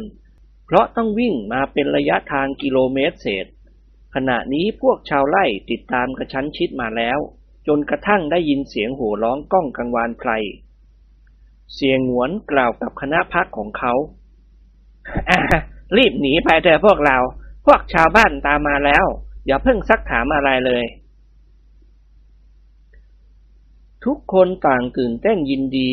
ที่มนทาวดีรอดพ้นจากการถูกเผาทั้งเป็น ด้วยความสามารถของนิกรกับกิมหวน บรรดานักไต่เขาบรรดาศักดิ์ต่างพากันไปที่กลุ่มม้า ซึ่งเจ้าแห้วยืนเฝ้าอยู่พลบอกนิกรกับเสียงหวนว่า ข้าวของสัมภาระตลอดจนปืนเล็กยาวของสองสหายนั้น เขานำมาให้แล้วอยู่บนหลัง และม้าที่ตั้งใจจะให้นายอัคนุรุตขี่เขาก็ให้เจ้าแห้วจูงมาด้วย ขอให้มนทาวดีขี่ม้าตัวนี้แทนอัคนิรุตอาเสียยกมือขวาตบบ่าพลค่อนข้างแรงอารอบครอบดีมาก ไปไว้พวกเราขืนชักช้าถูกฆ่าตายหมด พูดจบเขาก็หันมามองดูแม่ไม้สาวอย่างชื่นชม แล้วร้องเรียกหล่อนบนทาวดีขาเสียงหงวนกืนน้ำลายเอื้อก หนูขานอย่างนี้น้ารู้สึกว่าน้าเป็นหนุ่มขึ้นอีกตั้งสิบปีแอหนูเคยขี่ม้าหรือเปล่า สาวน้อยยิ้มเอียงอาย คุณน้าถามหนูอย่างนี้หนูก็อายแย่นะสิคะ อาเสียทำหน้าตื่น ฮะทำไมจะต้องอาย ผู้หญิงเขาขี่ม้าเก่งๆถมเถไป และผู้หญิงที่ขี่ม้าได้เหมือนผู้ชาย ย่อมแสดงความสามารถของตน หนูเคยขี่ม้าไม่ใช่หรือ มนทาวดีอายม้วนต้วน หนูเคยขี่ทุกเดือนละค่ะ เสียงหงวนทำคอย่นและเย็นวาบไปหมดทั้งตัว คณะพักสีสหายกับท่านผู้ใหญ่ทั้งสอง ต่างกั้นหัวเราะแทบแย่ ไม่ใช่ม้าโกเต็กจิมหงวนแหกปากตะโกนลั่นป่า ม้าที่มีชีวิตอย่างนี้ แล้วกันพูดกันคนละเรื่องไปไหนมาสามวาสองศอก มนทาวดีอายจนแทบจะแทรกแผ่นดินหนี อ๋อ ม้าอย่างนี้หนูก็พอขี่ได้เหมือนกันละค่ะ เสียงหวนพยักหน้า ดีแล้วขึ้นนั่งบนหลังม้าตัวนี้แหละ แล้วไปกับพวกเรา สี่สหายกับเจ้าคุณปัจจนึก ท่านมหาราชาและเจ้าแห้วกับมนทาวดี ต่างขึ้นนั่งบนหลังม้าคนละตัว ณ บัดนี้พวกชาวไร่ติดตามมาทันแล้ว และเห็นแสงคบเพลิงปรากฏไปทั่ว คณะพักสีสหายได้ควบม้าขับหนีไปแล้ว มันเป็นการล่าถอยอย่างมีระเบียบแต่การเดินทางเป็นไปอย่างเดาสุ่ม เพราะไม่มีคนนำทาง อย่างไรก็ตามพลได้รับอาสาเป็นผู้นำทาง พาพักพวกของเขาบ่ายโฉมหน้าไปทางทิศตะวันออก โดยมั่นใจว่าในคืนวันนี้คงจะพบหมู่บ้านของชาวป่าหรือทางหลวงแห่งใดแห่งหนึ่ง จนกระทั่ง 23 นาฬิกาเศษ ถึงแม้เดือนหงายกระจ่างดวง แต่แสงจันทร์ก็ส่องลงมาไม่ถึง เพราะถูกกิ่งไม้ใบไม้บังไว้ นักไต่เขาบรรดาศักดิ์ได้หยุดพักแรมริมลำห้วยบนไหล่เขาลูกหนึ่ง อากาศหนาวเย็นยะเยือกจับใจ มองแลเห็นขุนเขาหิมาลัยและทะมึนอยู่เบื้องหน้าลิบๆป่าสูงมีแต่ความสงบเงียบวังเวง ปราศจากสับสำเนียงใด ๆ แม้แต่เสียงจักรจันเลไลทุกคนช่วยกันหากิ่งไม้แห้งมาก่อไฟผิง ส่วนสาวน้อยมนทาวดีนั้น เจ้าคุณปัจจนึกได้สั่งให้หล่อน เข้าไปนอนในถ้ำตื้นๆ ใกล้กับลำห้วย คณะนักไต่เขาบรรดาศักดิ์ต่างนั่งจับกลุ่มสนทนากันอย่างล่าเริง เสียงหวนมีวิสกี้ตาขาวขวดกลางเหลืออยู่เป็นขวดสุดท้าย เขานำออกมาแจกจ่ายให้ทุกคนได้ดื่มคนละอึกสองอึกโดยทั่วหน้าเหล้าช่วยให้อบอุ่นขึ้น นิกรล้วงกระเป๋ากางเกงหยิบซองบุหรี่ออกมาเปิดออก หยิบใส่ปากมวนหนึ่ง นายจอมทะเลนตบกระเป๋าเสื้อกางเกงของเขา แล้วลุกขึ้นยืนเดินตรงไปที่ถ้ำถ้ำนั้นซึ่งมนทาวดี แม่ไม้สาวนอนอยู่ในถ้ำตามลำพัง เฮ้ยคนตะโกนลั่น กลับมานี่ก่อน นายจอมทะเลนหยุดชะงักหมุนตัวกลับ เดินหน้าตายเข้ามาหาพักพวกของเขาคนยิ้มอย่างรู้เท่าทัน แกจะไปไหนวะ นิกรยิ้มแห้งอ๋อเข้าไปขอไม่ขีดไฟมนทาวดี ไม่รู้ว่าเอาไม่ขีดไฟไปทิ้งเสียที่ไหน เสียงหวนชี้มือไปที่กองไฟฮ่าจุดที่กองไฟนี่ก็ได้ หน้อย จะเข้าไปขอไม่ขีด มนทาวดีเป็นผู้หญิงสูบบุหรี่ไม่เป็นว้อย นายจอมทะเลนชุดตัวนั่งข้างๆนายแพทย์หนุ่ม หยิบกิ่งไม้แห้งที่กำลังติดไฟออกมาจากกองไฟ แล้วจุดบุหรี่สูบท่านมหาราชาสานุขานทรงพระสรวลหึมองดูนิกรอย่างขบขันสหายที่รักรับสั่งกับนายจอมทะเลนเสียสละมนทาวดีให้ฉันเถอะนะมนทาวดีเป็นชาวฮินดู เช่นเดียวกับฉันฉันก็ได้บอกพวกเธอไว้แล้วว่าเมื่อเราเดินทางกลับไปถึงนครปัตนา ฉันจะให้หล่อนเป็นนางในฮาเร็มของฉันคนหนึ่ง ซึ่งฉันจะชุบเลี้ยงหลอนให้ความสุขแก่หลอนเป็นอย่างดี นิกรหัวเราะตกลงฝาบาทกระหม่อมกับไอ้หงวนขอถวายมนทวดีให้เป็นชายาของฝาบาทอย่างเต็มใจ อ่า เด็กคนนี้สวยมากกระหม่อม ถ้าไปยืนคู่กับนางสาวไทยแล้วกระหม่อมรับรองว่าไม่มีใครมองนางสาวไทยเลย เจ้าคุณปัจจนึกเห็นพ้องด้วย เออ จริงเว้ยมนทาวดีทั้งสวยทั้งน่ารัก นี่ถ้าหากว่าพ่อมีอายุน้อยกว่านี้สักสามสิบปี ก็เห็นจะวุ่นวายเหมือนกัน พ่อไม่เคยเห็นผู้หญิงสาวคนใดที่สวยและน่ารักอย่างนี้เลย นิกรยักคิ้วให้พ่อตาของเขาฮะผมยกให้เอาไหมครับ ท่านเจ้าคุณลืมตาโพลงแกเป็นอะไรกับเขาจะได้มายกให้ฉันนั่นน่ะสิครับ นิกรพูดยิ้มยิ้ม แล้วยกแขนขึ้นบิดขี้เกียจอ้าปากหาวเสียงกังวานไปไกลเกือบหนึ่งกิโลเมตรโอยง่วงนอนเว้ยนายจอมทะเลนขยับตัวไปทางต้นไม้ใหญ่ แล้วล้มตัวลงนอนด็อกเตอร์ดิเลกมองดูอย่างเศร้าใจ แต่ไม่ยอมปริปากพูดอะไร นั่งกอดเข่าคาบกล้องนิ่งเฉย การบุกป่าฝ่าดงอย่างเดาสุ่ม โดยพาหนะม้าทำให้คณะนักไต่เขาบรรดาศักดิ์ ได้มาถึงทางเกวียนแห่งหนึ่งในตอนใกล้เที่ยงวันต่อมา เมื่อแลเห็นทางเกวียนทุกคนก็ดีอกดีใจไปตามกัน เพราะริมทางเกวียนย่อมมีหมู่บ้าน และทางเกวียนทุกสายจะต้องไปบรรจบกับทางหลวง ภูมิประเทศป่าดงพงไพรในเนปาลก็ไม่แตกต่างกับป่าในประเทศไทยเท่าใดนัก ขณะที่ม้าทั้งแปดตัววิ่งขโยกรวมกลุ่มกันมาตามถนนดิน ทุกคนก็แลเห็นคนตัดปืนคนหนึ่งโผล่ออกมาจากชายป่า พลยกมือขวาเป็นสัญญาณให้หยุดม้า เขามองดูชายตัดฟืนคนนั้นด้วยความดีใจ แล้วบังคับม้าเลี้ยวกลับตรงเข้าไปเฝ้าท่านมหาราชาสานุขานฟาบาทกระหม่อมขอได้โปรดรับสั่งถามชายผู้นั้นเถอะฟาบาท เราจะได้รู้ว่าทางไปอำเภอปัจจรูดินนั้นไปทางไหน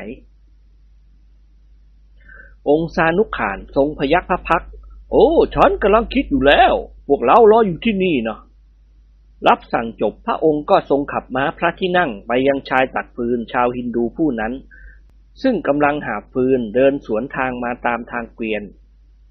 ไม่มีใครรู้ว่าท่านมหาราชารับสั่งอะไรกับชายกลางคนผู้นั้นบ้าง คณะพักสี่สหายต่างพูดคุยกับมนทาวดี ซึ่งทุกคนพอใจในความน่ารักน่าเอ็นดูของแม่ไม้สาวผู้นี้ ถึงแม้ว่าหล่อนอยู่ในระหว่างความโศกเศร้า ที่ต้องสูญเสียสามีที่รักไปเมื่อวานนี้หยกหยกหล่อนก็โอภาปาศัยกับคณะสีสหายและท่านเจ้าคุณปัจจนึกเป็นอย่างดี อีกสักครู่หนึ่งองค์านุขานก็ควบขับม้าพระที่นั่งกลับมา เจ้าคุณปัจจนึกได้ทูลถามพระองค์เป็นคนแรกเออได้ความยังไงกระหม่อม ท่านมหาราชาถอนพระไทยเฮือกใหญ่ เออเรามาผิดทางเสียแล้ว คนตัดฟืนเขาบอกว่าอำเภอปัตตลูดินอยู่ทางทิศตะวันออกเฉียงใต้ และอยู่ไกลจากนี่เกือบสี่สิบไมล์อ้าวหลายคนร้องอุทานขึ้นเป็นเสียงเดียวกันสานุกขานสั่นพระพักช้าๆ แล้วรับสั่งต่อไป เขาบอกว่าที่นี่เป็นตำบลศรีหลิตมีหมู่บ้านเล็กๆ ของชาวบ้านป่าอยู่ไม่ไกลจากเราเท่าใดนัก ถ้าเราจะไปพักผ่อนที่หมู่บ้านนั่นเขาก็ยินดีจะพาเราไปนั่นเขาเดินมานี่แล้ว ทุกคนต่างพากันมองดูคนตัดฟืนในวัยกลางคนซึ่งแต่งกายซอมซ่อพลทูลถามองค์สานุขานอย่างเป็นงานเป็นการ เออแล้วไปตามทางเกวียนนี้จะไปถึงไหนกระหม่อม ท่านมหาราชาทรงยิ้มให้พล เขาบอกว่าแล้วยี่สิบไมล์เราจะถึงอำเภอเล็ก ๆ แห่งหนึ่ง แต่ระยะทางที่เราจะผ่านไปนี้ไม่สู้จะปลอดภัยนัก เราอาจจะต้องเผชิญกับพวกโจรคณะหนึ่งก็ได้ เขาแนะนำให้เราย้อนไปตามทางเก่าและบุกป่าตัดตรงไปยังอำเภอปัตตลูดีน คนตัดฟืนหยุดยืนริมถนน มองดูคณะไต่เขาบรรดาศักดิ์ในท่าทีพี่นอบพี่เทา เสียงหวนโบกมือให้ชายผู้นั้นขอบใจนะพี่ชาย คนตัดฟืนยิ้มแห้งๆ อาริยาละฮะนะเสียงหวนคืนน้ำลายเอื้อกไม่รู้เรื่องว้ยเจ้าคุณปัจจนิกทูลท่านหมหาราชาสานุขานทันทีเออฟาบาทลองรับสั่งถามเขาหน่อยสิกมม เขาจะรับจ้างเราไหม ถ้าเราจะจ้างเขานำทางพาพวกเราไปส่งอำเภอปัตตลูดิน ท่านมหาราชาแย้มพระสวน โอ้ ฉันพูดกับเขาแล้วเจ้าคุณ เขาบอกว่าเขาก็ไม่รู้จักทางเหมือนกัน เพราะไม่เคยไป รู้แต่ว่าปัตตลูดินอยู่ทางทิศตะวันออกเฉียงใต้ของสีหลิตคนตัดฟืน หาฟืนเดินคล้อยไปแล้ว คณะพักสีสหาย กับผู้ใหญ่ทั้งสองต่างปรึกษาหารือกัน ในที่สุดทุกคนก็ลงมติเห็นพ้องต้องกันว่า ควรจะเดินทางต่อไปตามทางเกวียนนี้ จนกว่าจะพบอำเภอเล็กๆ ที่คนตัดฟืนบอกระยะทาง 20 ไมล์ก็ไม่ไกลจนเกินไปนัก ก่อนครบค่ำคงจะถึงอำเภอ ส่วนพวกโจรที่ชายตัดฟืนเล่าให้ฟังนั้น ก็ไม่น่าจะเกรงกลัว เพราะทุกคนมีปืนเล็กยาวเป็นอาวุธประจำตัวอยู่แล้ว เมื่อทุกคนมีความคิดเห็นสอดคล้องต้องกัน ขบวนเดินทางก็พากันออกเดินทางต่อไป ม้าของเจ้าแห้วเดินชนต้นไม้บ่อยๆ เพราะมันตาเหล่และขาเป๋ คณะพักสีสหายต่างระมัดระวังตัวกลัวจะถูกพวกโจรจู่โจม ท่านมหาราชาซานุขาน ทรงถอดพระธรรมลงเพชรลูกสิงสองกะลัด ราคาแสนครึ่งซุกซ่อนไว้ในไถ่เล็กๆ คาดติดกับบ้านพระองค์ นิกรเห็นเช่นนั้นก็รีบถอดสร้อยคอหนักสองบาทออกซ่อนไว้บ้าง ในชั่วโมงเดียวกันนั้นเอง นักไต่เขาบรรดาศักดิ์ก็มาถึงเชิงเขาใหญ่แห่งหนึ่ง ซึ่งภูเขาลูกนี้มีขนาดพอๆกับดอยสุเทพของเราที่นครเชียงใหม่ และมีเทือกติดต่อกับเขาอื่นๆอีกหลายลูก ภูมิประเทศที่เชิงเขาเป็นป่าโปร่งและที่ราบ ทั้งแปดคนขี่ม้ารวมกลุ่มกัน ม้าทั้งแปดตัวเดินห่างจากเชิงเขาราวร้อยเมตร ขณะที่เจ้าคุณปัจจนึกกับซานุขาน และด็อกเตอร์ดิเลกสนทนากันถึงเรื่องทรัพยากรธรรมชาติในป่าดงพงไพรของเนปาล นิกรก็ร้องขึ้นดังๆ เฮ้ยหยุดหยุดไว้พวกเรา ม้าทั้งแปดตัวถูกบังคับให้หยุดนิ่ง ทุกคนต่างมองดูนายจอมทะเลนเป็นตาเดียว Hey what happened นายแพทย์หนุ่มร้องถาม นิกรชูมือขวาขึ้นขอให้ทุกคนสงบเงียบ เขาทำจมูกบานเหมือนม้า แล้วสูดลมหายใจเข้าปอดติดกันทำหน้าเลิกลักเหมือนหวาดกลัวภัยอะไรสักอย่างหนึ่ง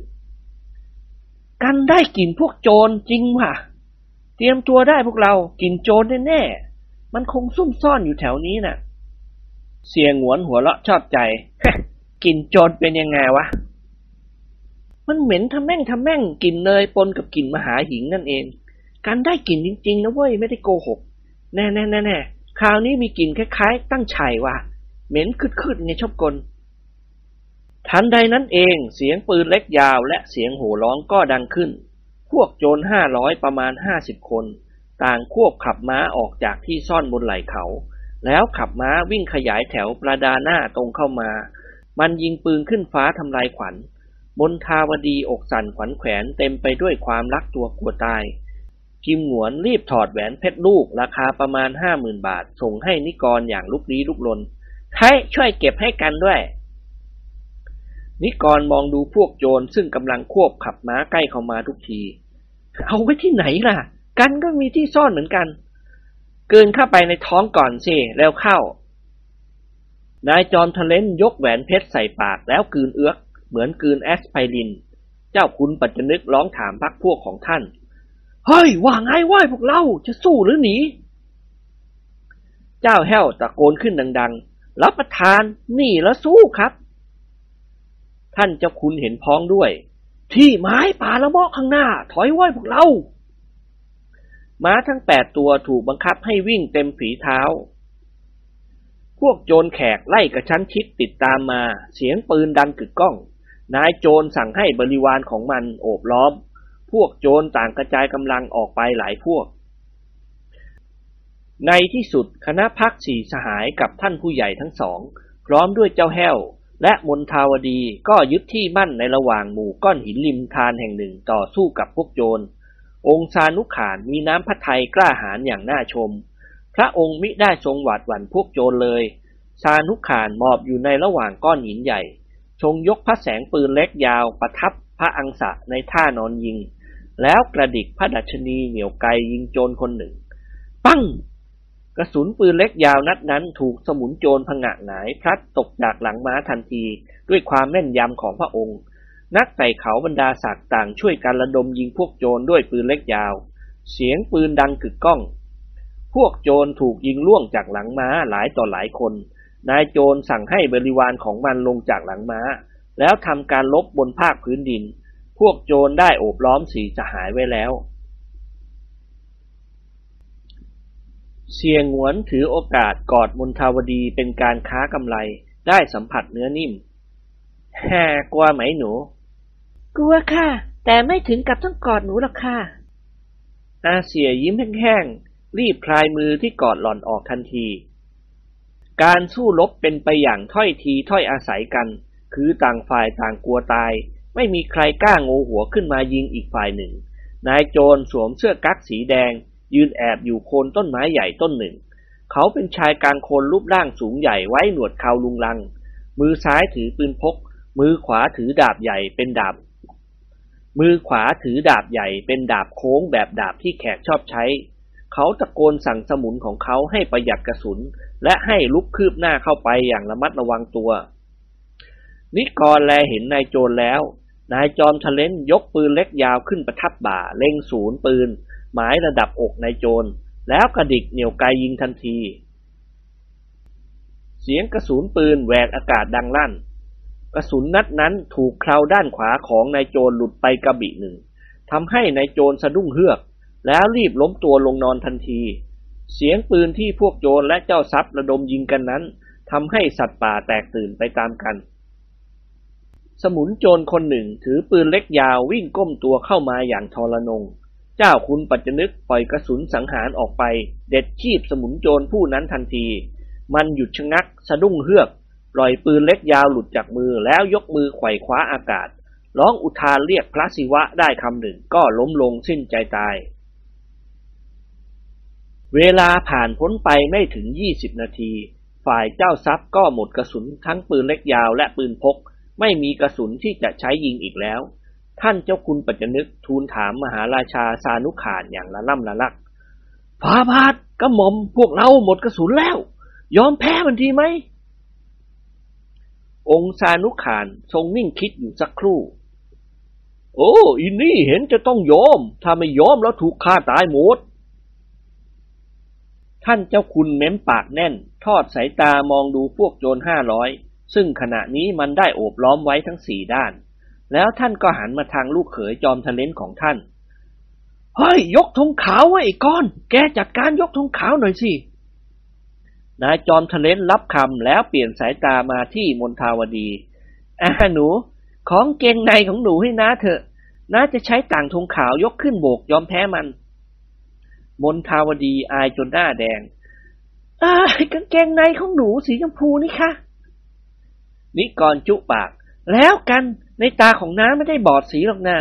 อีตอนหนูขึ้นมาน้าเห็นสีขาวยังจะว่าสีชมพูอีก เร็วถอดมาให้น้าเถอะ มัวชักช้าตายไม่รู้นะ หล่อนทำหน้าเหมือนกับจะร้องไห้อ่าถอดยังไงล่ะคะ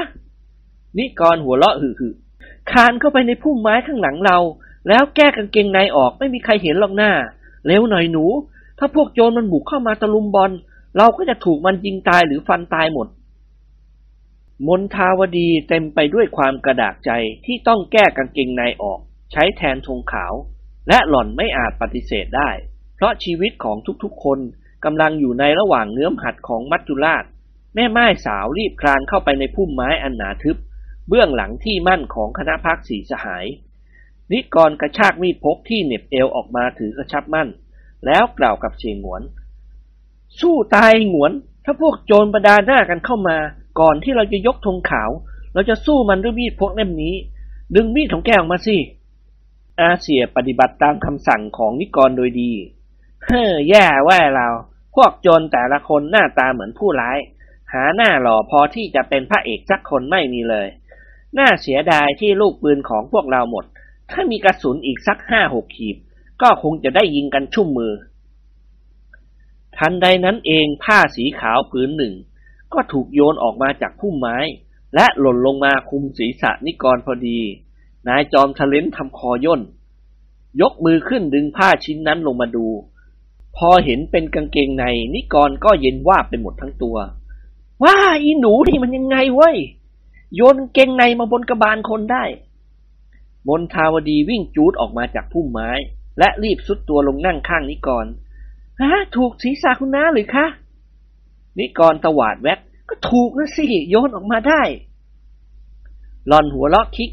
หนูนึกแล้วว่าคงจะถูกศีรษะคุณน้าก็ถูกจริง ๆ ขออภัยเถอะนะคะ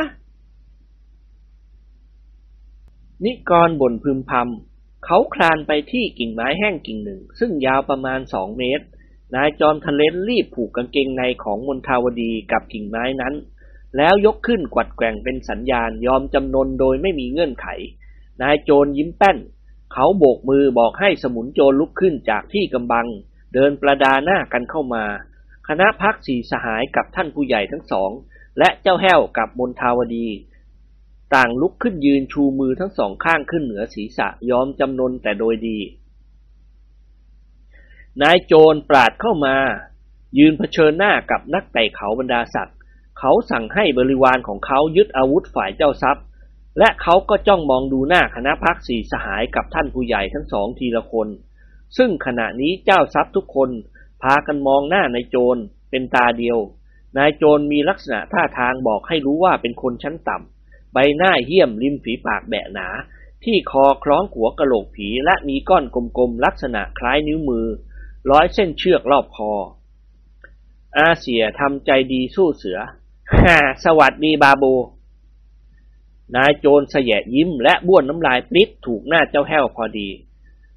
อืมสวัสดีนะอีนี่จานเสียใจมากๆ ที่พวกท่านตกเป็นเจริญของจาน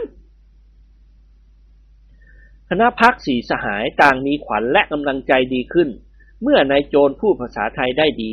เสียงหวนยื่นมือขวาให้นายโจรจับ นายโจรนิ่งคิดอยู่สักครู่ก็ยอมสัมผัสมือกับอาเซีย แอบาบูเป็นนายโจรใช่ไหม กิมหนวนถามอย่างประจบ นายโจรพยักหน้า ถูกแล้วอีนี่ฉานนายโจรนะนาย บาบูชื่ออะไรจ๊ะ องคุลิมาน ทุกคนสะดุ้งเฮือกไปตามกันด็อกเตอร์ดิเลกเผลอตัวหัวเราะออกมาดัง ๆ แล้วกล่าวว่าซองสายเสียแล้วบาบู องคุลิมานน่ะ ตายไปตั้งเกือบสามพันปีแล้ว บาบูนายโจรยืดหน้าอกขึ้นในท่าเบ่งโอ้ยดีฉันรู้ดีนะชื่อเดียวกันนายจ๋าแต่คนละคนคนแขกชื่อเหมือนเหมือนกันมีแยะ พูดจบจอมโจรห้าร้อยก็หันมามองดูหน้าเสียงวน อีนี่สูงดีนะนาย มองดูแค่คล้ายเป็ดครับ อาเซียสะดุ้งโยงฮ่าฮ่าเปรียบเทียบให้มันน่าฟังกว่านี้ไม่ได้เลยอ่า บาบู เอาอะไรมาคล้องคอน่ะ หัวกะโหลกลิง แล้วก็เม็ดอะไรคล้ายๆลูกสาหมอ นายโจรก้มลงมองดูสร้อยสังวานของเขาแล้วกล่าวกับกิมหนวนอย่างยิ้มแย้ม โอ้หัวกะโหลกโกนครับ ไม่ใช่หัวกะโหลกลิง หัวกะโหลกนายทหารอังกฤษที่ยกทหารมาปราบพวกเราอีนี่ฉันฆ่าตายแล้วเอาหัวกะโหลกมาคล้องคอเล่น นิกรพูดเสริมขึ้นอ่าแล้วลูกสมอนั่นล่ะ เป็นเครื่องรางหรือมาบู นายโจรหัวเลาะลั่น โอ้ไม่ใช่ลูกสมอครับ อีนี่หัวแม่ตีนคนนะนายจ๋าองคุริมานคนก่อนฆ่าคนได้คนหนึ่งก็ตัดหัวแม่มือไหว้ฉันไม่ชอบทำตามอย่างใครครับ ฉันฆ่าคนได้ ฉันก็ตัดเอาหัวแม่ตีนมาคล้องคอสีสหายต่างหัวเราะกันอย่างคลื้นเคงองคุลิมานค่อยๆ เปลี่ยนสายตามาที่ท่านมหาราชาสานุขาน นายโจรขมวดคิ้วเข้าหากันแล้วกล่าวถามด้วยเสียงหนักๆว่า ท่านเป็นแขกใช่ไม่ใช่องค์สานุขานทรงปฏิเสธทันที โอ้เปล่าฉันเป็นคนไทย พวกเราทั้งหมดนี้เป็นคนไทย ผู้หญิงสาวคนนี้ก็เป็นคนไทย องคุลิมานหันขวับมาทางมนทาวดี เอ๊คนไทยทำอะไรแต่งตัวเป็นแขก แม่ไม้สาวตัวสั่นงันงก พลพัชราพรรีบแก้ตัวแทนหล่อน เรามาเที่ยวอินเดียและเนปาล เราเคารพเจ้าของบ้าน เราก็ให้สุภาพสตรีคนนี้แต่งตัวเป็นผู้หญิงแขก องคุลิมานเชื่อครึ่งไม่เชื่อครึ่ง เขาจ้องมองดูมนทาวดีอย่างไม่วางตา ด้วยความพอใจในรูปโฉมอันสคานตาของหล่อน หัวมีหรือยังอีหนูมนทาวดีใจหายวาบรีบยกมือขวาเกาะแขนนิกรทันที อาผัวฉันอยู่นี่ นิกรยิ้มแป้นแล้วยักคิ้วให้ในายโจร เราทั้งสองเป็นคู่ผัวเมียที่รักกันอย่างที่สุด ไม่อยากเชื่อเลย หน้าตาผู้หญิงคนนี้บอกว่าเป็นแขก คนไทยจานรู้จักดีครับจานเคยไปอยู่เมืองไทยมาแล้ว ผู้หญิงไทยจมูกแฟบมานายจ๋านิกรยิ้มแห้งๆอ๋อเมียฉันเป็นลูกครึ่งน่ะ แม่ของหล่อนเป็นชาวยุโรป โอ้ อย่างนี้เป็นได้ ฉันเชื่อแล้ว แล้วเขาก็หันไปมองดูบริวารของเขา เจ้าคุณปัจจนึกแลเห็นนิกรทำคอขย่นในท่าผะอืดผะอม ท่านก็กระซิบถามเบาๆ เฮ้ย เป็นอะไรไว้ก่อน นิกรพยายามกืนน้ำลายด้วยความลำบากยากเย็น โอ้ แหวนเพชรไอเสียมติดคอผมครับ ท่านเจ้าคุณพยักหน้ารับทราบ พยายามกืนเข้าไปสิ นิกรมองดูองคุลิมานซึ่งกำลังเจรจากับสมุนแขนขวาของเขาเป็นภาษาฮินดูกลืนลงไปในท้องเวลาออกก็ลำบากสิครับ ผมเก็บไว้ที่คอหอยแบบอูดเก็บน้ำไว้เป็นสเสบียง องคุลิมานหันมาทางคณะนักไต่เขาบรรดาศักดิ์เขายกมือเท้าสะเอวมองดูทุกๆคนแล้วกล่าวว่า โอ้อีนี่ฉานเสียใจนะนายจ๋าฉันต้องเรียกค่าผ่านทางคนละหมื่นรูปี รวมแปดคนแปดหมื่นรูปีนะนายด็อกเตอร์ดิเลกเดินเข้ามาหาองคุลิมานแล้วยิ้มให้ เอิมสหายฮินดูที่รักพวกเราเป็นนักไต่เขา ไม่ได้เอาเงินติดตัวมา เพราะเราไม่ได้ซื้อหาอะไร เงินค่าผ่านทางคนละมื่นรูปี ถ้าบาบูอยากได้ก็ตามเราไปสิไปถึงเมืองกาตามันดูเราจะจ่ายให้ องคุลิมานแสดงท่าทางไม่พอใจทันที ตามไปอีนี่ตามเข้าไปในเมืองนายให้โปลิสจับจานโอ้ลูกไม้ตื่นๆน่ะนายจ๋าจานเป็นนายโจรมานานแล้ว ไม่เคยเสียทีขายถ้าพวกนายไม่จ่ายเงินค่าผ่านทางให้จานอีนี่ฉันจะต้องขอเชิญไปที่ซองของจานครับ นิกรหัวเราะชอบใจ อ๋อ หมายความว่าบาบูจะเลี้ยงดูปูเสือพวกเราใช่ไหม นายโจรลืมตาโพลง โอ้ ข้าผ่านทางไม่ให้ เลี้ยงทำอะไรอีนี่จานจะเอาไปฆ่าครับตัดหัวทีละโกนโยนศพให้แล้งกินน่ะ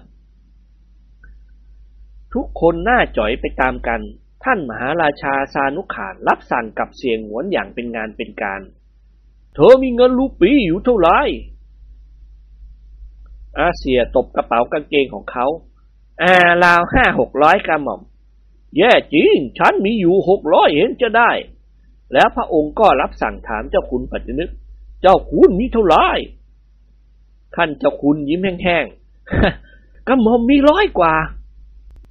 ท่านมหาราชาหันพระพักตร์มาทางพลนิกรและด็อกเตอร์ดิเลก เธอสามคนมีเงินเท่าไหร่เอามารวมกันเถอะพลว่ากระหม่อมมีมาเพียงร้อยรูปีเท่านั้นด็อกเตอร์ดิเลกพูดเสริมขึ้น เอิมกระหม่อมมีสามร้อยกว่า แล้วคุณนิโกรล่ะ รับสั่งถามนายจอมทะเลนเงินรูปีกระหม่อมไม่ได้เอาติดตัวมาเลย มีแต่เงินไทยอยู่หกสลึง ท่านมหาราชาทรงเกาพระเศียรโอ้ ทีหลังออกจากบ้านไปไหน หัดพกเงินเสียบ้างสินะคุณนิโกรแล้วท่านมหาราชาก็หันพระพักมาทางเจ้าแห้ว แกล่ะมีเงินติดตัวหรือเปล่า เจ้าแห้วกำลังใจลอยก็ตอบเรื่อยๆกระหม่อมมีในราวสองร้อยกรัม องค์สานุขานทรงสะดุ้งเงินน่ะหรือ เจ้าแห้วยิ้มแห้งๆกัญชาที่หั่นละเอียดแล้วกระหม่อม อุโธฉันถามเรื่องเงิน แกดันไปตอบเรื่องกัญชา เฮ้อแย่ละพวกเรา ไม่มีเงินค่าผ่านทางให้เขา เราก็จะต้องเอาชีวิตมาทิ้งที่นี่ แล้วพระองค์ก็เสด็จเข้าไปหานายโจร นี่องคุลิมาน เอาอย่างนี้ดีไหม ฉันจะมอบแหวนราคานับแสนของฉันให้แกเป็นค่าผ่านทางพวกเรา นายโจรหัวเราะและสั่นศีรษะ แหวนเอาไปทำอะไร อีนี่ฉันดูเพชรพลอยไม่เป็นครับ เจอของเก๊เข้าฉันก็เสียใจสิ ฉันต้องการเงินเพชรนินจินดาฉันไม่เอา ท่านมหาราชาเกือบจะแสดงองค์ให้นายโจรทราบว่า พระองค์คือสานุขานแห่งนครปัตตนา ซึ่งเป็นมหาเศรษฐีอันดับหนึ่งของโลก และชาวฮินดูทั้งหลายย่อมรู้จักชื่อเสียงของพระองค์ดี แต่แล้วก็ไม่กล้าที่จะแสดงตัว แกต้องเห็นใจพวกเราบ้างองคุลิมาน พวกเราเป็นนักไต่เขาใครจะเอาเงินติดตัวมามากมาย ฉันเซ็นเช็คจ่ายเงินแปดหมื่นรูปีให้เอาไม้ล่ะ แล้วไปเบิกเอาที่ปัตนาแบงก์ นายโจรห้าร้อยหัวเราะเห็นฟันขาวโอ้เช็คเอามาทำอะไร เดี๋ยวนี้เชื่อไม่ได้ครับ ไม่ว่าที่ไหนเจอเช็คไม่มีเงินทั้งนั้น แล้วถ้าฉันไปเบิกเงินในเมืองปัตตนา อีนี้ฉันก็ถูกโปลิสตคุบถ้าอย่างงั้นไม่มีว้ยองซานุขานรับสั่งอย่างกลิ้ว แกเรียกค่าผ่านทางแพงไปนี่นะ พวกแปดคนเนี่ย แกเรียกสักหนึ่งพันรูปีก็ดีแล้ว เราจะได้จ่ายให้เดี๋ยวนี้ เราไม่มีเงินจริง ๆ ไม่เชื่อค้นดูได้ นายโจรนิ่งคิดอยู่สักครู่แล้วหันไปทางบริวารของเขา ซึ่งยืนห้อมล้อมคุ้มกันเขาในระยะใกล้ชิด กาโอปัตตลี อามาลิยาอานา ว่าไงโว้ย เขามีให้เราเพียงพันรูปีเท่านั้น พวกสมุนโจรต่างส่งเสียงอื้ออึง ขอร้ององคุลิมานไม่ให้ยอมรับเงินค่าผ่านทางเพียงพันเดียว เพราะเป็นการเสียศักดิ์ศรีของโจรที่ยอมลดลาวาสอกราวกับว่าหิวเงินเสียเต็มทน หลายต่อหลายคนร้องตะโกนขึ้นเป็นเสียงเดียวกัน ให้นำตัวคณะนักไต่เขาบรรดาศักดิ์ไปประหารชีวิตที่ซ่องตามระเบียบ องคุลิมานรู้สึกสงสารและเห็นใจเฉลยของเขาไม่น้อย แต่เขาเป็นนายโจรจึงจำเป็นต้องปฏิบัติตามบทบัญญัติของพวกโจรที่เขาวางไว้ องคุลิมานมองดูคณะพักสีสหายอย่างเศร้าใจ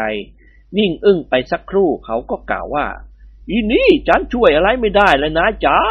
พวกนายต้องถูกประหารชีวิต ฉันจะเอาหัวแม่ตีนพวกนายทั้งแปดคนของคอฉันตามธรรมเนียม นายจอมทะเลนทำหน้าเบ้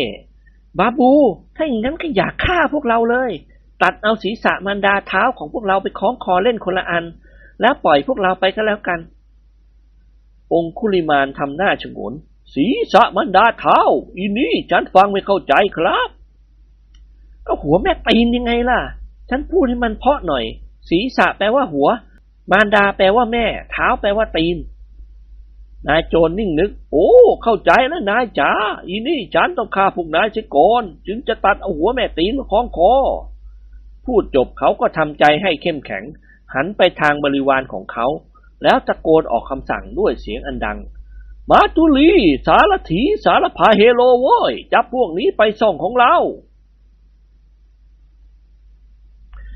บรรดาสมุนโจรต่างหัวร้องเกลียวกราว และวิ่งประดาหน้าเข้ามา จับคณะไต่เขาบรรดาศักดิ์กับมนทาวดีผูกมัดมือไขว้หลังด้วยเชือกหนังเส้นเล็กๆ ทุกคนหมดอิสรภาพแล้ว ต่อจากนั้นพวกโจรก็พาเฉลยของมัน เดินทางกลับซ่องโจรโดยพาหนะม้า ซ่องโจรขององคุลิมานอยู่ในหุบเขาแห่งหนึ่ง อันเป็นชัยภูมิที่เล้นลับและเหมาะสม บนเนินเขาเหล่านั้นมีสมุนโจรยืนยามเป็นระยะระยะ พวกโจรขององคุลิมานมีแต่ความเป็นปึกแผ่นมั่นคงมาก กองทหารเคยยกมาปราบหลายครั้ง แต่ปราบไม่สำเร็จ เพราะพวกโจรมีกำลังเข้มแข็งและชำนาญในภูมิประเทศ พวกทหารถูกโจมตีแตกพ่ายไป รัฐบาลเนปาลตั้งใจว่าก่อนฤดูฝนปีนี้ จะส่งกองทหารมากวาดล้างพวกโจรขององคุลิมานให้ราบคาบ โดยจะมีฝูงเครื่องบินลำเลียงพลล่มและเครื่องบินประจันบานเข้าร่วมด้วย ในหุบเขานั้นเป็นที่ราบประมาณ 20 ไร่ พื้นดินสีแดงรอบหุบเขาคือขุนเขาน้อยใหญ่ พวกโจรปลูกกระท่อมที่พักรวมกันอยู่ในบริเวณต้นไม้อันหนาทึบหลายสิบต้น ด้านหลังของหมู่บ้านติดกับภูเขาใหญ่ลูกหนึ่ง โจรเหล่านี้เป็นชาวฮินดู นับถือศาสนาพราหมณ์ ดังนั้นบริเวณลานกว้างหน้าหมู่บ้าน จึงมีเทวรูปแกะสลักด้วยหินปรากฏอยู่สามองค์ คือพระศิวะผู้เป็นเจ้า องค์อุมาพระแม่เจ้าและพระนารายณ์ซึ่งชาวฮินดูทั้งหลายมีความเคารพนับถืออย่างที่สุด เบื้องหน้าของเทวรูป มีเสาหลักปักอยู่เป็นแถวเรียงรายกันไป และมีแท่นหินขนาดกว้างประมาณห้าฟิต บนแท่นนั้นมีเครื่องพันธนาการชนิดหนึ่ง เป็นแท่นเหล็กครึ่งวงกลม เฉลยของพวกโจรที่ถูกจับมาประหารชีวิต จะถูกมัดมือมัดเท้าแน่นหนา พวกโจรจะช่วยกันหามผู้ที่เคาะร้ายขึ้นไปนอนบนแท่น และแล้วคอของผู้เคาะร้ายที่ถูกสลักด้วยห่วงเหล็กบนแท่นครึ่งวงกลมนั้น จะถูกสลักด้วยห่วงเหล็กบนแท่นครึ่งวงกลมนั้น ต่อจากนั้นเพชฌฆาตก็จะใช้ดาบฟันคอขาดกระเด็น เป็นการบูชาพระศิวะผู้เป็นใหญ่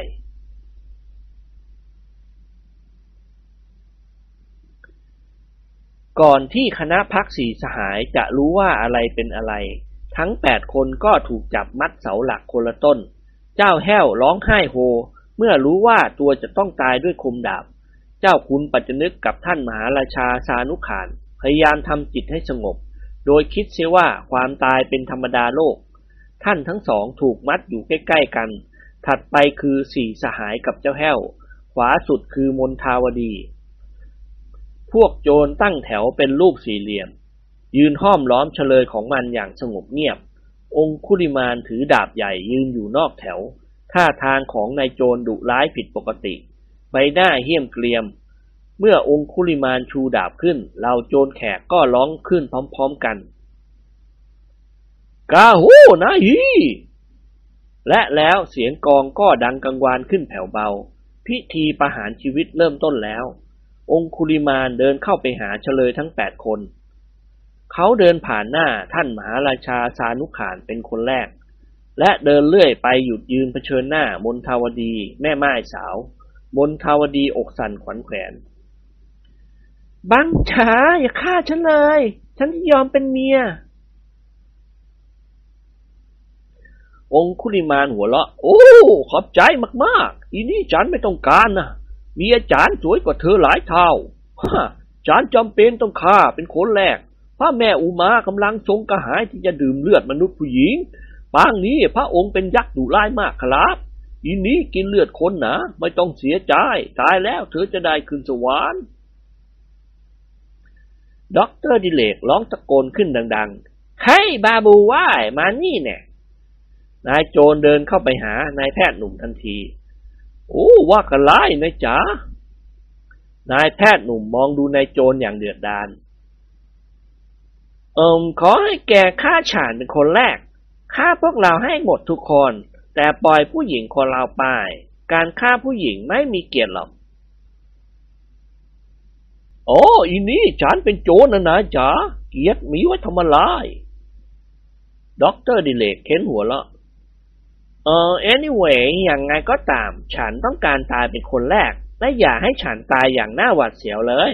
บาบู เอาปืนพกของแกยิงฉันเถอะ ถูกตัดคอมันหวาดเสียวมากไปหน่อย องคุลิมานยกมือตบบ่าด็อกเตอร์ดิเลกด้วยความพอใจ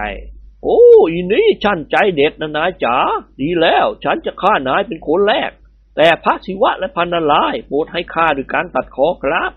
ฉานเสียใจต้องตัดคอท่าน นายแพทย์หนุ่มยิ้มแค่นๆ เอิมจะตัดคอหรือตัดหัวแม่ตีนก็ตามใจแกเถอะฆ่าฉันเสียเร็วๆ อยากตายเต็มทนแล้ว กิมหนวนดิ้นรนฮึดฮัดแล้วตะโกนลั่นให้ฆ่ากูก่อนว่าไอ้บัง ไอ้โจรห้าร้อยมึงป่าเถื่อนมากฆ่าคนเล่นเป็นผักปลาวันหนึ่งมึงจะต้องได้รับกรรมตามสนอง เอากูไปฆ่าสิกูจะตายเป็นคนแรก นิกรร้องขึ้นบ้างฆ่ากูสิว่า แต่ขอให้ฆ่ากูเป็นคนสุดท้าย ชีวิตของกูกูไม่เสียดายหรอก แต่กูกลัวตายเท่านั้น องคุลิมานทำหน้าชอบกล เขายืนทำตาปริบๆ อยู่สักครู่ก็หันไปกวักมือเรียกเพชฌฆาตของเขา ชาวฮินดูร่างใหญ่สองคนเดินออกมาจากแถว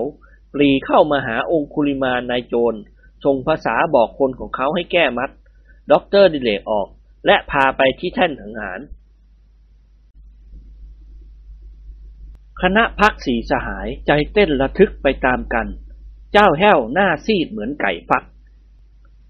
ยืนคอพับคออ่อนอยู่กับเสาหลัก แข้งขาอ่อนเปลี้ยเต็มไปด้วยความรักตัวกลัวตาย เจ้าหนุ่มฮินดูร่างใหญ่ทั้งสองคน ช่วยกันแก้เชือกหนังที่มัดข้อมือด็อกเตอร์ดิเลกออกจากเสา แล้วก็พานายแพทย์หนุ่มตรงไปยังแท่นหิน สมุนโจรใช้เชือกหนังมัดมือและเท้าด็อกเตอร์ดิเลกอย่างแน่นหนา ช่วยกันอุ้มนายแพทย์หนุ่มขึ้นไปนอนบนแท่นหิน ชายฉกรรจ์อีกสามคนเดินออกมาจากแถว คนหนึ่งร่างกำยำถือดาบใหญ่ที่แขกนิยมใช้ ปลายดาบโค้งเล็กน้อย แต่หน้าดาบใหญ่มากต้องแสงไฟเป็นประกายวูบขาวคมน่ากลัว ในที่สุดด็อกเตอร์ดิเลกก็ถูกแผ่นเหล็กรัดคอป้องกันไม่ให้ส่วนคอเคลื่อนไหวได้ด็อกเตอร์ดิเลกนอนหงายอยู่บนแท่นนั้น ปากยังคาบกล้องยาเส้นพ่นควันอย่างสบายใจ เขาปลงตกแล้ว เขารู้ดีว่าเมื่อความตายมาถึงไม่มีใครที่จะหลีกเลี่ยง หรือผัดวันประกันพรุ่งได้ มนุษย์ทุกคนต้องตายตามกาลเวลา แม้แต่สมเด็จพระบรมศาสดาก็หนีความตายไปไม่พ้น องคุลิมานยืนอยู่หน้าแท่นหิน มองดูนายแพทย์หนุ่มด้วยความพอใจที่ด็อกเตอร์ดิเลกมีจิตใจเข้มแข็งและเยือกเย็นผิดมนุษย์ นายโจรเอื้อมมือกระตุกกล้องยาเส้นออกแล้วกล่าวถามนายแพทย์หนุ่มว่า เอ้ยอีนี่ชื่ออะไรนะนายจ๋าด็อกเตอร์ดิเลกยิ้มเล็กน้อย เออไม่จำเป็นจะต้องรู้ชื่อฉันหรอก จะฆ่าฉันก็เอาสิบาบู แต่ก่อนจะตายขอให้ฉันร้องเพลงหนึ่งก่อนได้ไหม บาบูหัวเราะชอบใจ โอ้ได้ครับ อีนี่ฉันชอบฟังเพลงเหมือนกัน แล้วเขาก็ยกมือห้ามเพชฌฆาตร่างใหญ่ ซึ่งกำลังขยับดาบทำท่าจะฟันคอนายแพทย์หนุ่ม โอ้ยประเดี๋ยวก่อนโว้ยข้าจะฟังเพลงก่อนนายแพทย์หนุ่มทอดสายตามองไปยังขุนเขาหิมาลัย ซึ่งมองแลเห็นไกลลิบเบื้องหน้าโน้น ยอดเขาปกคลุมด้วยหิมะขาวโพลนด็อกเตอร์ดิเลกยิ้มเศร้าๆ พยายามปลอบใจตนเองให้เข้มแข็ง เขานิ่งเฉยอยู่สักครู่ก็ร้องเพลงขึ้นด้วยเสียงกังวาน เพลงที่ร้องคือเพลงซายโยนาระ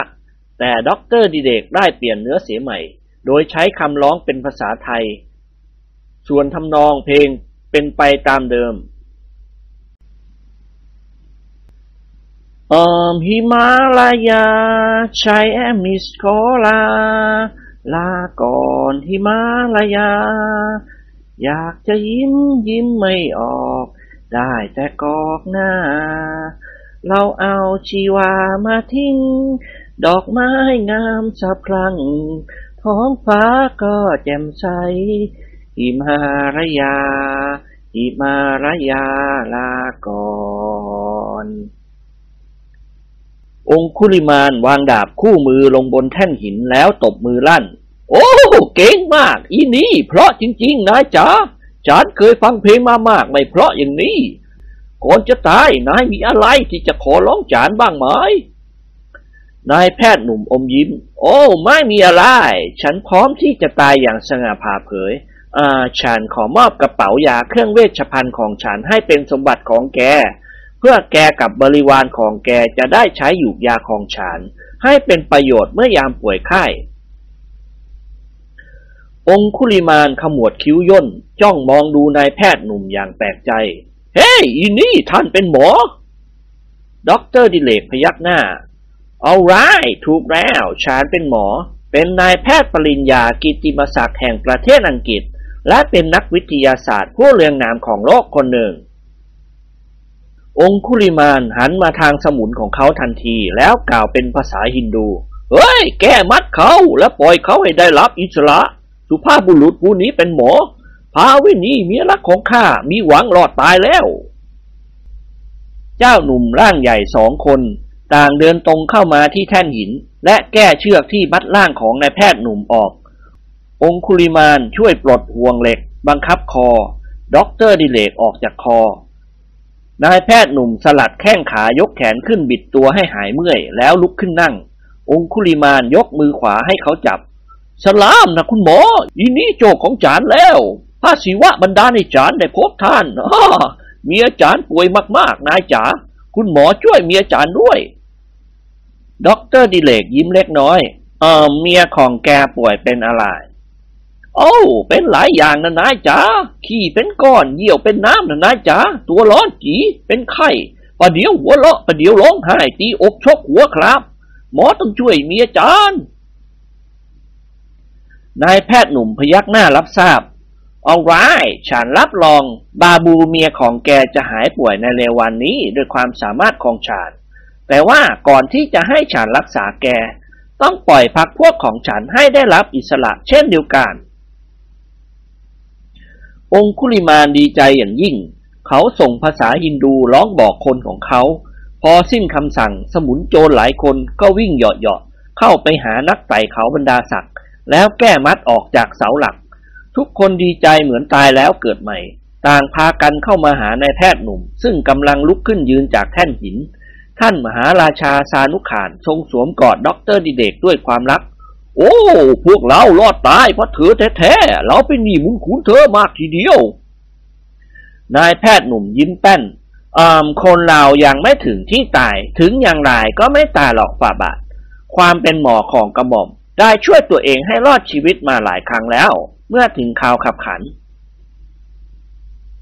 เจ้าคุณปัจจนึกพูดเสริมขึ้นทันที แกต้องพยายามรักษาเมียของนายองคุลิมานถ้าหลอนเป็นอะไรไปพวกเราก็จะถูกฆ่าตาย แต่ถ้าหลอนหายป่วย องคุลิมานก็คงจะปล่อยตัวพวกเรา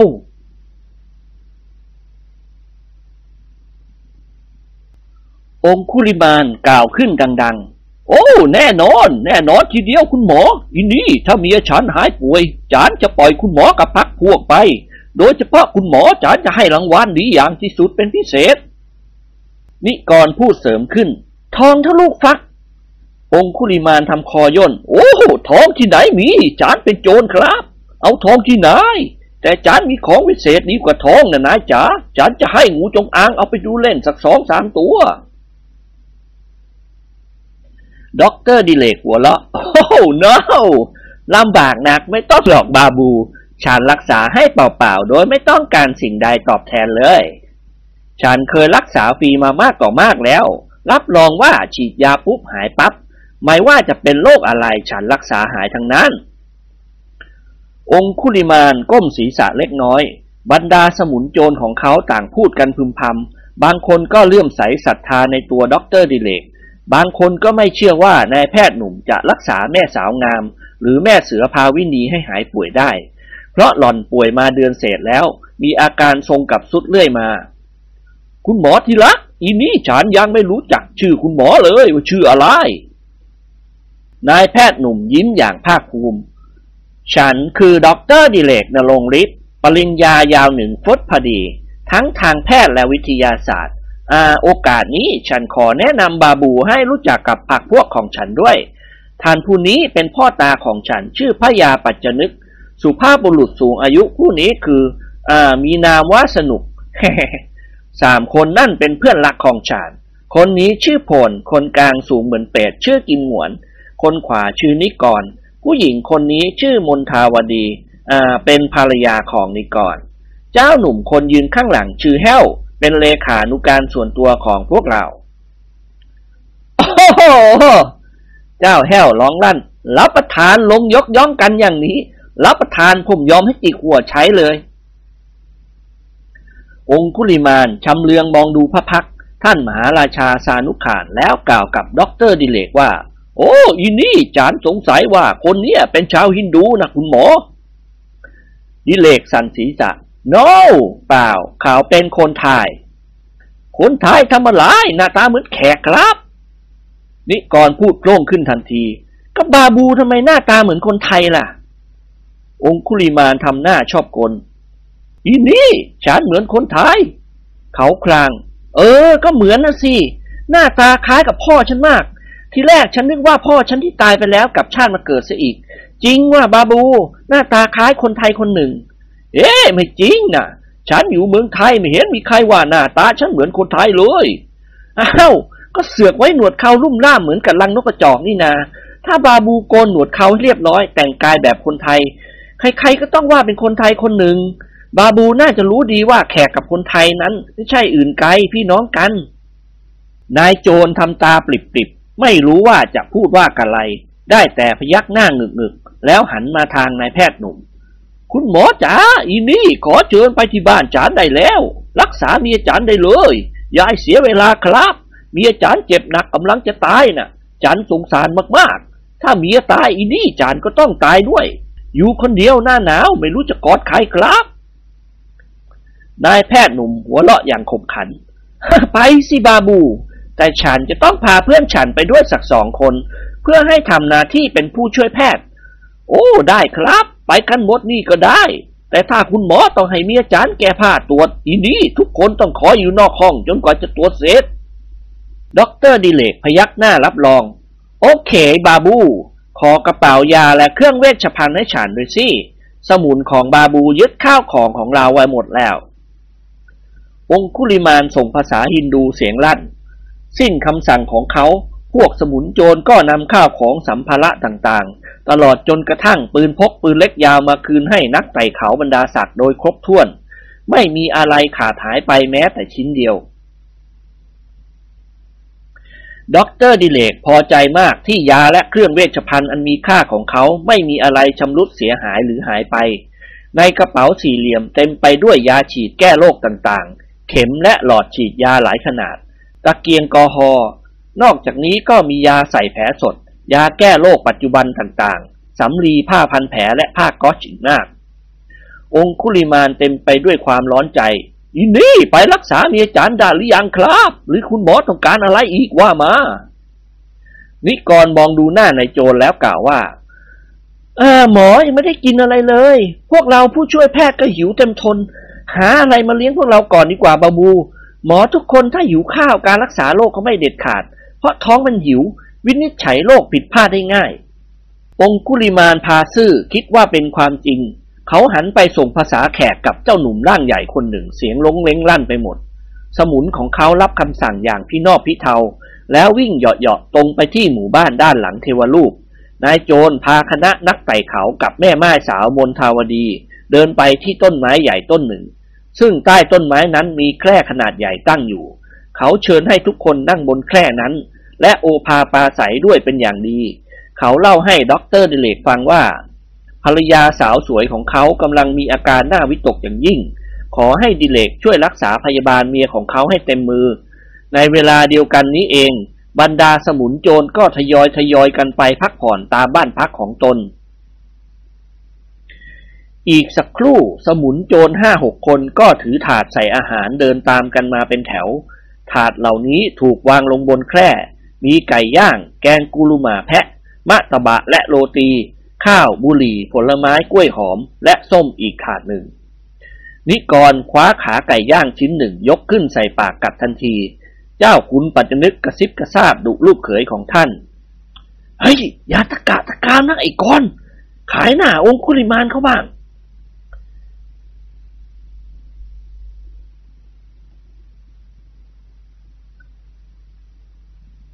นายจอมทะเลนหัวเราะ ไม่ต้องอายเขาหรอกครับคุณพ่อ องคุลิมานเขาเป็นโจรเขาอาจจะกินอยู่มุมมามยิ่งกับผมซะอีก เอาสิครับคุณพ่อ ขืนล่ำลายผมกินหมดนะ องคุลิมานกล่าวกับทุกๆ คนอย่างสนิทสนม เชิญครับอีนี่เชิญกินกันให้เต็มที่นะนายจ๋าแล้วเขาก็มองดูนิกรอย่างขบขัน โอ้ นายคนนี้ตายอดตายอยากมาจากไหนครับ ถือขาไก่ทั้งสองมือกลัวคนอื่นจะแย่งกิน นิกรยิ้มให้องคุลิมานที่ฉันกินอย่างเต็มคาบอย่างเนี้ย ก็เพราะฉันนับถือบาบูนั่นเอง บาบูเป็นนายโจรที่สวยและสง่าหน้าเกงขามมาก องคุลิมาลืมตาโพลงโอ้ จริงนะก็จริงนะสิ ฉันไม่ได้แกล้งยอบาบูเลยให้ดิ้นตายสิเอา ฉันเคยเห็นนายโจรมามากต่อมากแล้ว แต่ละคนไม่มีสง่าราศีอย่างนี้เลย นายโจรหัวเราะชอบใจ เขาตบมือขึ้นครั้งหนึ่ง แล้วร้องบอกสมุนของเขาให้ไปยกเหล้าและอาหารมาอีก เขาลุกจากแคร่เดินอ้อมมานั่งข้างนิกรแล้วกระซิบกระซาบถามเบาๆ เออฉันรูปรอแน่นะ นิกรพยักหน้า พลางแทะขาไก่ย่าง แน่เหลือเกินบาบู มองดูคล้ายๆขาเกเบิลนะเนี่ย เจ้าแห้วพูดเสริมขึ้น ตอนท่ายยา องคุลิมานหันไปทำตาเขียวกับเจ้าแห้ว โอ้ พูดไม่ดีนะพูดทำอะไรปากหมาโคลยำนะเหมือนตอนถ่ายยาทำอะไรถ่ายยาในตาโบนะซีซีเจ้าแห้วหัวเลาะงอหายพลยกมือเขกบาลเจ้าแห้วดังปก แล้วกระซิบดุดุเสือกระเซ้าเข้า เดี๋ยวมันโมโหขึ้นมามันก็สั่งให้สมุนของมันเอาแกมตัดหัวใช่หรอก ควรจะรู้บ้างสิว่าที่นี่องคุลิมานสามารถที่จะฆ่าใครได้ง่ายๆ เพียงแต่ลั่นวาจาออกมาเพียงคำเดียวเท่านั้น เจ้าแห้วหน้าจ๋อย พอสบตากับองคุลิมาน เจ้าแห้วก็รีบยกมือไหว้ โอ้ขอโทษทีนะบาบู ฉันพูดเล่นน่ะ บาบูหน้าเหมือนคลาร์กเกเบิลจริง ๆ เหมือนคลาร์กเกเบิลในเรื่องโมแกมโบไม่มีผิด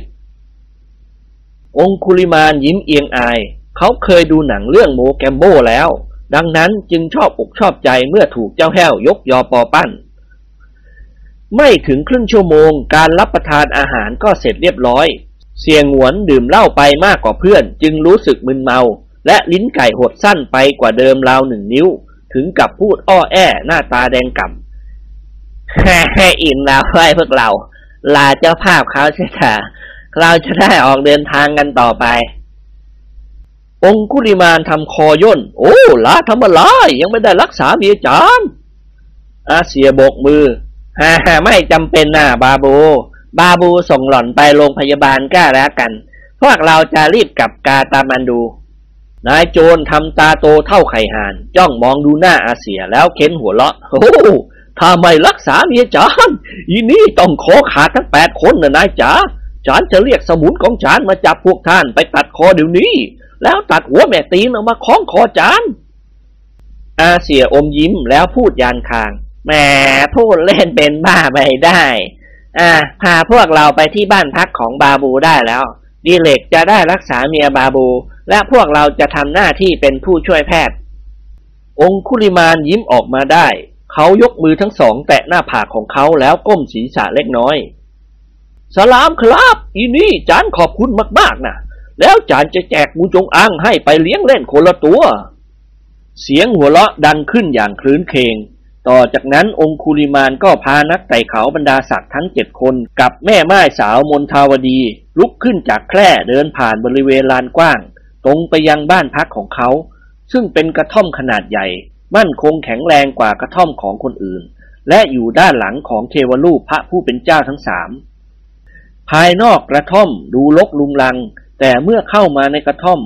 ทุกคนก็ได้พบความสวยงามอันตรการตาจากม่านแพรสีชมพู ซึ่งประดับที่ฝาห้องทั้งสี่ด้าน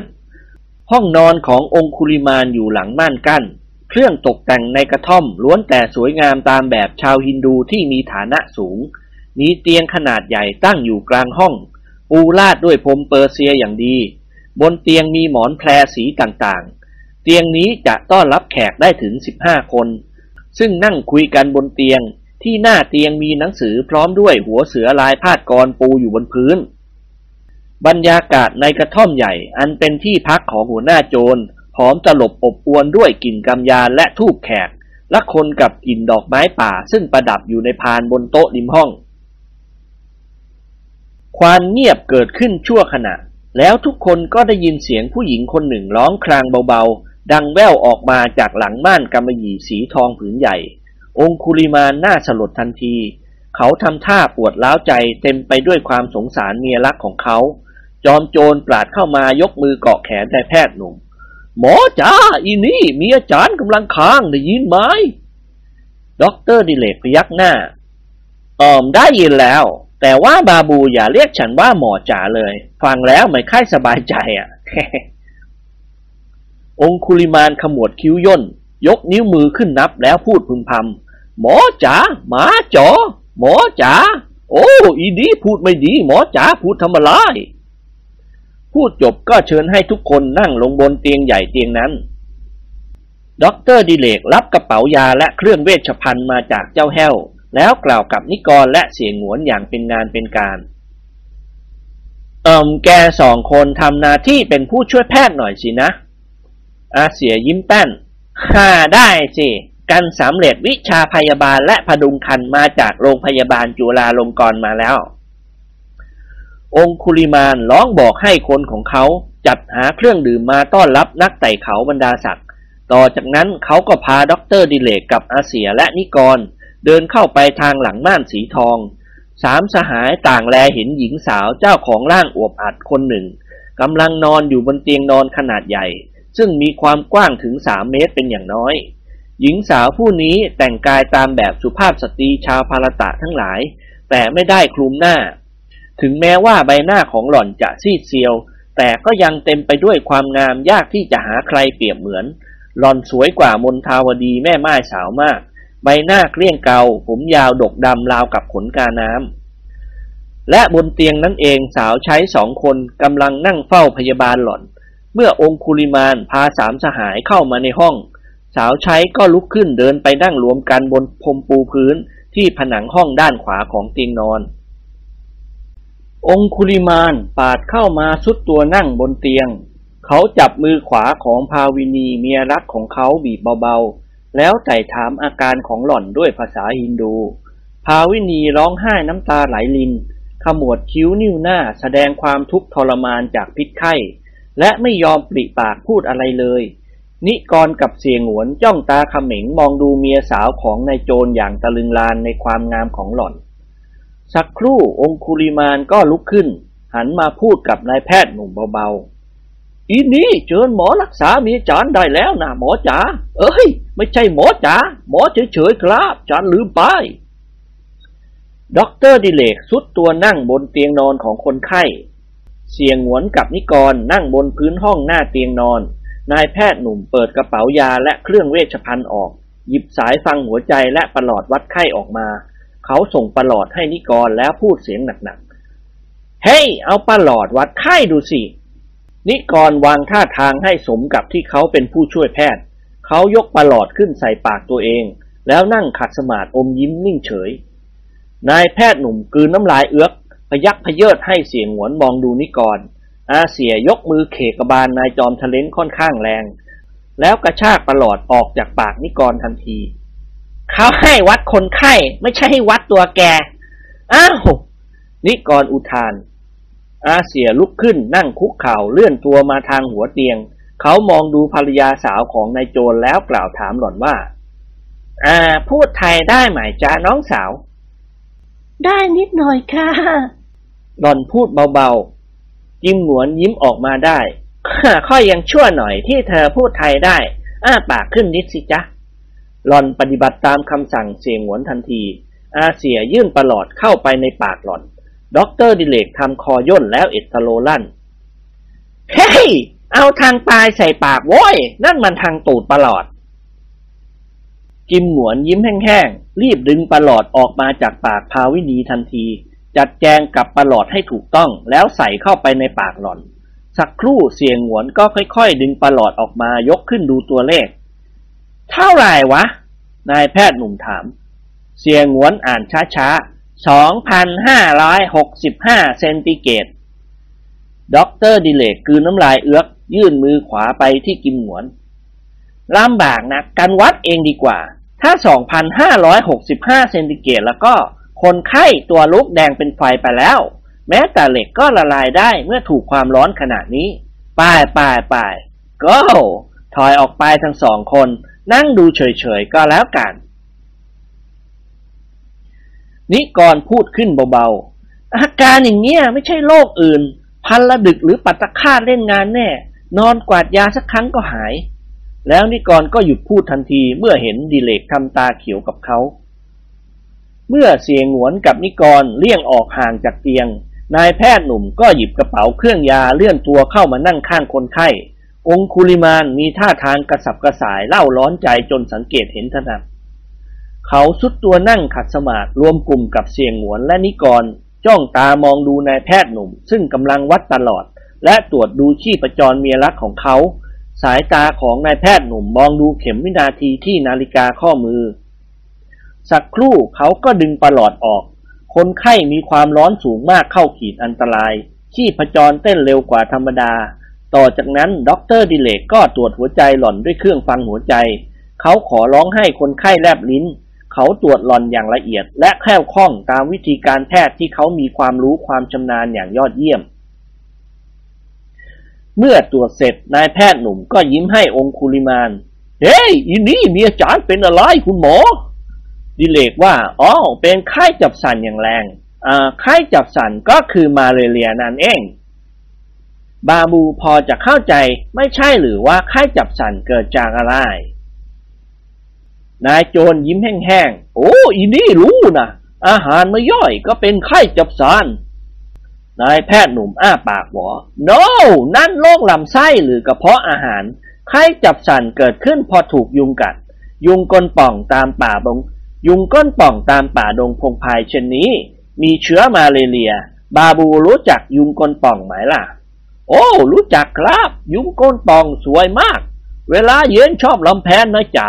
ร้องกระต้งหงกระต้งหงใช่ไม่ใช่พุทโธดิเลกคลาง นั่นมันนกยุงว้อย ยุงตัวเล็กๆที่มันกิน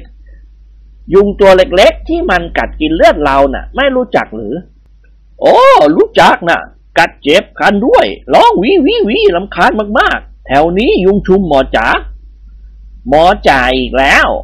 ดิเลกดุเมียของบาบูเป็นไข้ เพราะได้รับโรคมาเรียจากยุงกลป่อง ขณะนี้มาเรียขึ้นสมองบางแล้ว แต่ว่าฉันรับรองว่าเมียของบาบูจะไม่เป็นอันตราย ฉันฉีดยาให้เข็มเดียวเท่านั้น อย่างช้าครึ่งชั่วโมง ลุกขึ้นเต้นล็อกแอนด์รอลได้ องคุลิมานปิติยินดีเหลือที่จะกล่าว โอ้ ถ้าเป็นความจริงอินี่ฉันให้เงินหกพันลูปีครับ นายแพทย์หนุ่มโบกมือ โอ้ ไม่ต้องบาบู ฉันจะรักษาให้ฟรี ขอน้ำร้อนใส่จานมาให้ฉันต้มเข็มฉีดยาพิเศษสำหรับรักษาคล้ายจับสันโดยเฉพาะ รับรองว่าฉีดเข็มเดียวหายเด็ดขาด ยาฉีดของฉันชื่อ มาเรียกดบาย ฉีดเข้าไปแล้ว เชื้อมาเรียชักดิ้นชักงอตายหมด เข้าใจไหมบาบู โอ้ เข้าใจนะแต่ไม่รู้เรื่อง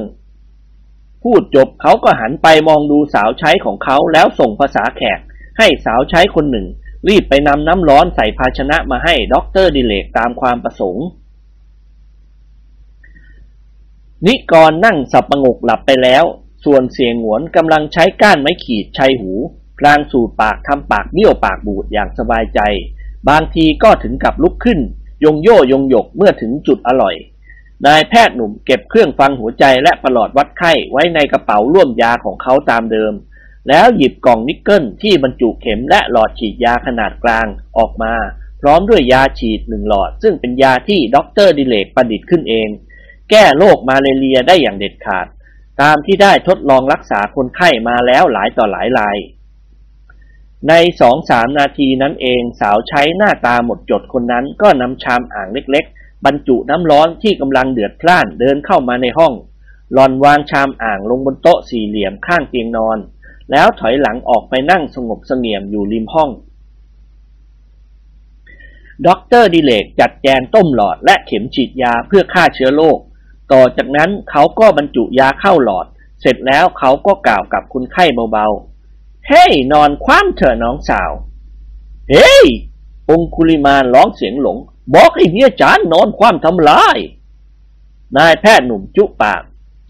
เอ่อก็จะฉีดยาให้เธอนะสิ ต้องฉีดเข้าตะโพกรู้ไหม นายโจรถอนหายใจโล่งอก โอ้อีนี่จานฉีดให้หล่อนเองได้ไหมครับ ฉันไม่อยากให้หมอเห็นตะโพกเมียจานนะด็อกเตอร์ดิเลกทั้งฉิวและทั้งขัน อือมบาบู ฉันเป็นหมอ ฉันย่อมมีจัญญาแพทย์ ฉันเคยเห็นตับไตไส้พุงคนไข้สาวๆมามากต่อมาก ฉันไม่มีจิตใจอกุศลหรอกบาบู นอกจากจะช่วยคนไข้ให้พ้นอันตรายหายป่วยจากโรคร้ายเท่านั้น โอ้ พูดอย่างนี้นะฟัง อีนี่เจิญคุณหมอดูตะโพกเมียจานได้ แต่อย่าไปเล่าให้ใครฟัง แล้วก็ฉันต้องขอเชิญทุกคนที่อยู่ในห้องนี้ออกไปข้างนอกแหม เสี่ยหงวนคราง ขอให้ฉันได้มีเกียรติเห็นตะโพกอันโอ่โถงของเมียบาบูสักคนไม่ได้หรือ ไม่ได้ องคุลิมานตวาดลั่น เชิญออกไปก่อนครับ ทุกคนเชิญออกไปด็อกเตอร์ดิเลกพูดเสริมขึ้นด้วยเสียงหัวเราะบาบูก็ต้องออกไปคอยข้างนอกเหมือนกัน องคุลิมานนัยน์ตาเหลือก โอ้ อีนี่ฉันเป็นผัวฉันอยู่ได้นะ่ะด็อกเตอร์ดิเลกหัวเราะฮือ โบกมือไล่เสี่ยหงวนออกไปจากห้อง กิมหงวนยกมือดีดหูข้างขวาของนิกรดังเพียะ นายจอมทะเล้นสะดุ้งเฮือกตกใจตื่นลืมตาโพลงเฮ้ยเฮ้ยถึงไหนแล้ววะไอ้เสี่ย เออ ถึงไหนแล้ววะไอ้เสี่ย นิกรถามอย่างงัวเงีย อาเสียอดหัวเราะไม่ได้ ออกไปข้างนอกไว้ดิเลกมันจะฉีดยาเข้าตะโพกเมียบาบู นิกรทำตาปิดปิด เออไม่เป็นไรนะ่ะ กันไม่ถือหรอก องคุริมานเอตโลลั่น นายไม่ถือจานถือนะนายจ๋านิกรค้อนบาบูแล้วชวนเสียงหวนลุกขึ้นพากันเดินออกไปจากห้อง ต่อจากนั้นนายแพทย์หนุ่มก็จัดแจงฉีดยาเข้าตะโพกคนไข้สาวของเขา องคุลิมานยืนคุมเชิงตลอดเวลา เมื่อดิเลกดึงเข็มฉีดยาออกมาจากเนื้อสะโพกอันขาวผ่อง องคุลิมานก็รีบก้มตัวลงดึงขอบกางเกงของภาวินีขึ้นมาปิดสะโพกของหล่อนทันที แล้วถอนหายใจโล่งอกอีนี้ทำไมจำเป็นจันไม่ยอมให้หมอดูสะโพกเมียจันเป็นนันขาด องคุลิมานกล่าวอย่างหวงหวง คนไข้พูดเสริมขึ้นทันที พี่จะบ้าแล้ว องคุลิมาน ท่านผู้นี้เป็นหมอ ท่านจะดูอะไรอะไรในตัวฉันก็ได้ ถ้าเกี่ยวกับการรักษาพยาบาล ด็อกเตอร์ดิเลกหัวเราะชอบใจ โอ้เมียของบาบู เข้าใจในเรื่องการปฏิบัติหน้าที่ของหมอเป็นอย่างดี โอ้ จริงครับ ทีนี้พ่อตาจานเป็นหมอนะนายจ๋า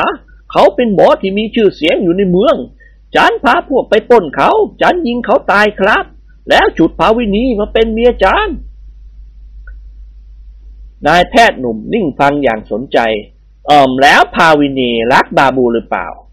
รักไม่รักไม่เป็นไรครับ อีนี่เป็นเมียฉันก็แล้วกัน อยู่กันไปก็รักฉันเอง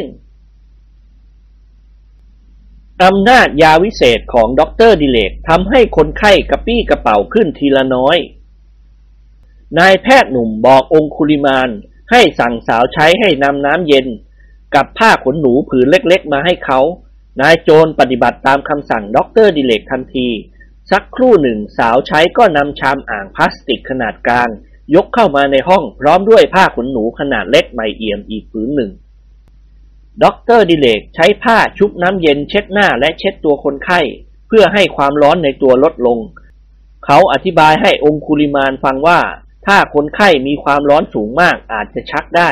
และนับว่าเป็นโชคดีอย่างยิ่งที่คนไข้ได้รับการรักษาจากเขา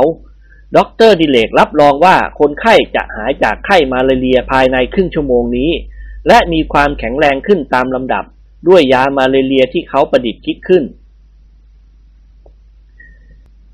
ในสิบนาทีนั้นเอง ภาวินีแม่สาวงามนัยน์ตาหวานซึ้ง ก็ลุกขึ้นนั่งคุยจ้อ หล่อนพูดภาษาไทยได้ดีกว่าองคุลิมานมาก จอมโจรตื่นเต้นดีใจเหลือที่จะกล่าว เท่าที่ด็อกเตอร์ดิเลกได้ช่วยเมียรักของเขาให้พ้นอันตราย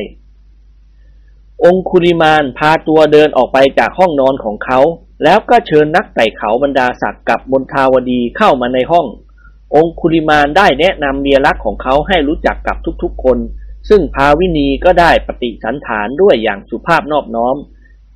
ดิฉันรู้สึกว่าสบายขึ้นตามลำดับค่ะ ถ้าไม่ได้รับความกรุณาจากคุณหมอ ดิฉันอาจจะต้องตายในวันพรุ่งนี้ก็ได้ หล่อนพูดเสียงเพราะน่าฟัง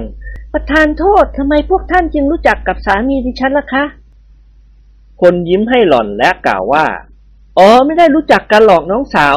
พวกเรากำลังจะเดินทางกลับบ้านหลังจากเราไต่ขึ้นยอดเอเวอเรสต์ได้สำเร็จผ่านมาทางนี้ สามีของเธอกับพักพวกได้ป้นเราและจับพวกเรามาที่นี่เพื่อจะฆ่าเสีย เพราะเราไม่มีเงินจ่ายค่าผ่านทางให้เขา แต่พวกเรายังโชคดีอยู่ เมื่อองคุลิมารู้ว่าดิเลกเพื่อนของเราเป็นหมอ เขาก็ปล่อยให้พวกเราได้รับอิสรภาพและพาดิเลกมารักษาเธอ องคุลิมานทำตาเขียวกับพล โอ้ย ฟ้องทำอะไรเมียจันดุรู้ไหมพาวินียกมือชี้หน้าจอมโจรแล้วส่งเสียงเอตโล พี่มันคนละยำหากินในทางปล้นเขากิน ขอร้องให้เลิกเป็นโจรตั้งหลายครั้งก็ไม่เชื่อ อีกหน่อยเถอะ พวกทหารเขาก็แห่กันมายิงพี่และพวกพี่ตายหมด คนเราเกิดมาเป็นมนุษย์ก็ควรจะประกอบอาชีพในทางสุจริต ถุยอยากเป็นองคุลิมานจอมโจรสมัยพระพุทธเจ้า อยากจะอวดว่าข้าเก่ง อุตสาห์ปั้นดินเป็นรูปหัวแม่เท้าแล้วเอามาคล้องคอเล่น เอาหัวกะโหลกลิงมาแขวนคอ เที่ยวหลอกใครต่อใครว่าเป็นหัวกะโหลกมนุษย์ ยังจะมองหน้าอีกหรือประเดี๋ยวแม่ตบลูกในตาพัด บาบูหน้าจ่อย รีบก้มหน้ามองดูพื้นทันที อาเสียหัวเราะงอหายกล่าวกับองคุลิมานว่าฉันน่ะ มองทับเดียวก็รู้ว่าไอ้ที่บาบูแขวนคอน่ะ ไม่ใช่หัวแม่ตีนคน ในที่สุดเมียบาบูก็เปิดเผยความจริงให้พวกเรารู้ ถามจริงๆเถอะบาบู กลัวเมียเหมือนกันเหรอ องคุลิมานมองดูกิมหงวนด้วยแววตาทะมึงทึงราวกับจากกินเลือดกินเนื้อ แล้วพูดเร็วปรือด้วยเสียงอันดัง โอ้ทำไมจะไม่กลัว อีนี่คนไม่กลัวเมียมีที่ไหนกันเมียไม่กลัวจะไปกลัวใครนายกลัวเมียหรือเปล่า อาเสียยิ้มแห้งๆพูดกันอย่างเปิดอกนะบัง ฉันเองคิดว่าจะไม่กลัว แต่แล้วฉันก็อดกลัวไม่ได้ อืมถูก ยุงร้ายกว่าเสือครับ แต่เมียร้ายกว่ายุง คนแขกต้องกลัวเมียทุกคน เสียงวนหัวเราะชอบใจ อย่าว่าแต่คนแขกเลย คนไทยก็กลัวเมียเหมือนกัน เสียงหัวเราะดังขึ้นอย่างคลื้นเคงต่อจากนั้นพาวินีแม่เสือสาวผู้เป็นดวงใจของขุนโจร ก็ได้ปฏิสันฐานทักทายกับนักไต่เขาบรรดาศักดิ์โดยทั่วหน้า หล่อนขอร้องให้ทุกคนพักอยู่ที่ซ่องโจรของหล่อนหนึ่งคืน หล่อนรับรองว่าพรุ่งนี้หล่อนจะให้สามีและบริวารของเขาไปส่งนักไต่เขาบรรดาศักดิ์ภาวินีเป็นหญิงสาวที่สุภาพอ่อนหวานน่ารักมาก ทุกคนรู้สึกว่านายองคุลิมานโจรหัวแม่เท้า มีความรักและหลงหล่อนเพียงชีวิต เมื่อความเป็นมิตรเกิดขึ้น ท่านมหาราชาซานุขานก็ทรงแถลงความจริงให้นายโจรทราบ โอ้องคุลิมาน ฉันเสียใจที่ฉันได้กล่าวเท็จกับแก โอ้เสียใจเรื่องอะไรนะนาจ๋านายโจรเสียงอ่อนเสียงหวาน ฉันไม่ใช่คนไทยหรอกความจริง ฉันเป็นชาวฮินดูคนหนึ่ง ซึ่งเป็นพี่น้องรวมชาติของแก ชื่อของฉันแกคงได้ยินบ่อยๆ อย่าแปลกใจนะ ถ้าฉันจะบอกแกว่า ฉันคือมหาราชาสานุขาน แห่งนครปัตนาของประเทศอินเดีย และเป็นน้องชายของท่านมหาราชาวิชัยอวตารแห่งกาตมันดูประเทศเนปาลนี้ องคุลิมานยืนตะลึง จ้องตาเขม็งมองดูพระพักองค์ซานุขานด้วยความตื่นเต้นแปลกใจ โอ้สานุขาน เขาร้องตะโกนสุดเสียง พระองค์คือมหาราชาสานุขาน โอ้ พระศิวะช่วยอีนี่จานเพิ่งรู้นะนายจ๋าแล้วเขาก็ยกมือทั้งสองข้าง ขึ้นแตะหน้าผาก พลานก้มศีรษะถวายคำนับพระองค์อย่างนอบน้อม ท่านมหาราชาประทานพระหัตถ์ให้ในายโจร บัดนี้เราเป็นมิตรกันแล้ว ที่ไม่กล้าบอกแกแต่แรกก็เพราะฉันกลัวแกนั่นเอง องคุลิมานภาคภูมิใจอย่างยิ่งที่เขาได้สัมผัสพระหัตถ์เจ้านายเป็นครั้งแรกในชีวิตของเขา โอ้อีนี่ฉันยินดีจริง ๆอ่อสหายของท่านก็คงจะเป็นมหาราชาเช่นเดียวกันใช่ไม่ใช่ ถ้าทางสง่าพึงพายดีมาก อกพายไหลพึงหน้าตึง แต่หลังโกงนิดหน่อยครับ เจ้าคุณปัจจนึกยิ้มน้อยยิ้มใหญ่ วางท่าให้สง่าผ่าเผย นิกรกล่าวกับองคุลิมานทันที ท่านผู้นี้เป็นพ่อตาของฉันเองบาบู ท่านเป็นขานเหมือนกัน แต่ไม่ใช่ซานุขาน ท่านคือเจงกิสขาน จอมทัพผู้ยิ่งใหญ่ ออกศึกจนกระทั่งหัวโกนเพราะถูกลูกเกาทันของข้าศึก ท่านเจ้าคุณแยกเขี้ยว ใครบอกมึงล่ะ นิกรหัวเราะแล้วกล่าวกับองคุลิมานต่อไป ท่านไม่ได้เป็นขานเคินอะไรหรอก ท่านเป็นคนไทยและเป็นขุนนางเก่ามีบรรดาศักดิ์เป็นพญา องคุลิมานขมวดคิ้วเข้าหากันอ๋อท่านสูบยา เจ้าคุณปัจจนึกสะดุ้งสุดตัวแล้วเอตตโลลั่นตัวอ้วนยังกับหมูตกน้ำตายอย่างเงี้ยสูบยาไปที่ไหนกันว่าบาบู ฉันเป็นพญาเว้ยพญาคือบรรดาศักดิ์ขุนนางผู้ใหญ่ในเมืองไทย บาบูองคุลิมานหัวเราะหึ่ขุนนางผู้ใหญ่ทำอะไรหัวล้านน่ะนาย เจ้าคุณกลืนน้ำลายเอื้อก คนที่ใช้ความคิดมาก ผมมันกระลวงนะสิ ผู้จะเป็นคุณพระหรือเจ้าคุณ มักจะหัวล้านทั้งนั้น รู้ไหม โอ้ คนแขกหัวล้านไม่มีนะนายจ๋าเน้นตุตุเสียด้วย คณะพักสี่สหายต่างหัวเราะงอหายไปตามกัน พาวินียกมือชี้หน้าสามีของหล่อนแล้วดุเขาด้วยเสียงแจ๋วๆพูดบ้าๆไม่เข้าเรื่อง รู้ไหมว่าท่านเป็นผู้ใหญ่คาพ่อของพี่ คนไทยที่หัวล้านเขาถือไม่ชอบให้ใครพูดถึงหัวเขาเข้าใจไหม หัวล้านอย่างท่านเจ้าคุณย่อมแสดงว่าท่านเป็นคนมีบุญวาสนา อาเสียพูดเสริมขึ้นทันที อ่าจริง คุณพาวินีพูดถูกทีเดียวครับ ลงร้านอย่างนี้อย่างขี้หมูขี้หมาก็ต้องเป็นคุณพระ เจ้าคุณปัจจนึกกล่าวขึ้นอย่างไม่พอใจ ฉันคิดว่าเราคุยกันเรื่องอื่นจะดีกว่าแม่หนูพาวินียิ้มอ่อนหวาน และกระพุ่มมือไหว้เจ้าคุณปัจจนึก เออ หนูขอประทานโทษนะคะ คุณลุง หนูไม่มีเจตนาที่จะพูดล่วงเกินคุณลุงหรอกค่ะ คุณลุงขา คุณลุงกับคณะของคุณลุงต้องพักอยู่กับเราในคืนวันนี้นะคะ หนูจะจัดงานเลี้ยงต้อนรับให้สมเกียรติ นิกรรับคำทันทีอ่าตกลงครับคุณภาวินีตกลงแน่นอน ถ้ามีอาหารการกินอุดมสมบูรณ์ ผมอาจจะตกลงใจสมัครเป็นสมุนโจรของคุณสักคนหนึ่งก็ได้ องคุลิมานพูดขึ้นด้วยเสียงอันดัง โอ้ ไม่ได้นะจ๋าอีนี่พวกคุณหน้าตาหล่อๆทั้งนั้นอยู่ใกล้เมียฉันไม่ได้ เจ้าแห้วกระซิบถามองคุลิมานเบาๆ โอ้ห่วงเมียด้วยเลยบาบูเออห่วงสิเมียฉันสวยอย่างนี้ ตายแล้วจะเกิดอีกหาไม่ได้ครับ องค์ซานุขานเสด็จเข้ามาหยุดยืนเผชิญหน้าขุนโจรในระยะใกล้ชิด และทอดพระเนตรองคุลิมานด้วยความกรุณา ไอ้น้องชาย ฉันใครจะแนะนำแกให้เลิกอาชีพเป็นโจรเสียเถิดองคุลิมานสั่นศีรษะช้าๆ โอ้อีนี้ฉันไม่เคยเรียนหนังสือครับ หนังสือแขกตัวมันยุ่ง เหมือนไส้เดือนกัดการฉันเรียนไม่รู้เรื่อง เลิกเป็นโจรฉันจะไปทำอะไรกินนายจ๋าป้นเขากินอย่างนี้สบายแล้ว ท่านมหาราชาทรงพระสวนแปลว่าหนึ่งแกจะถูกทหารหรือตำรวจยิงตาย หรือถูกจับไปใส่คุก ถ้าแกกับบริวารของแกเลิกเป็นโจร ฉันก็ยินดีจะให้ความช่วยเหลือ หาที่อยู่หางานให้ทำ และจะให้ทุนประกอบอาชีพ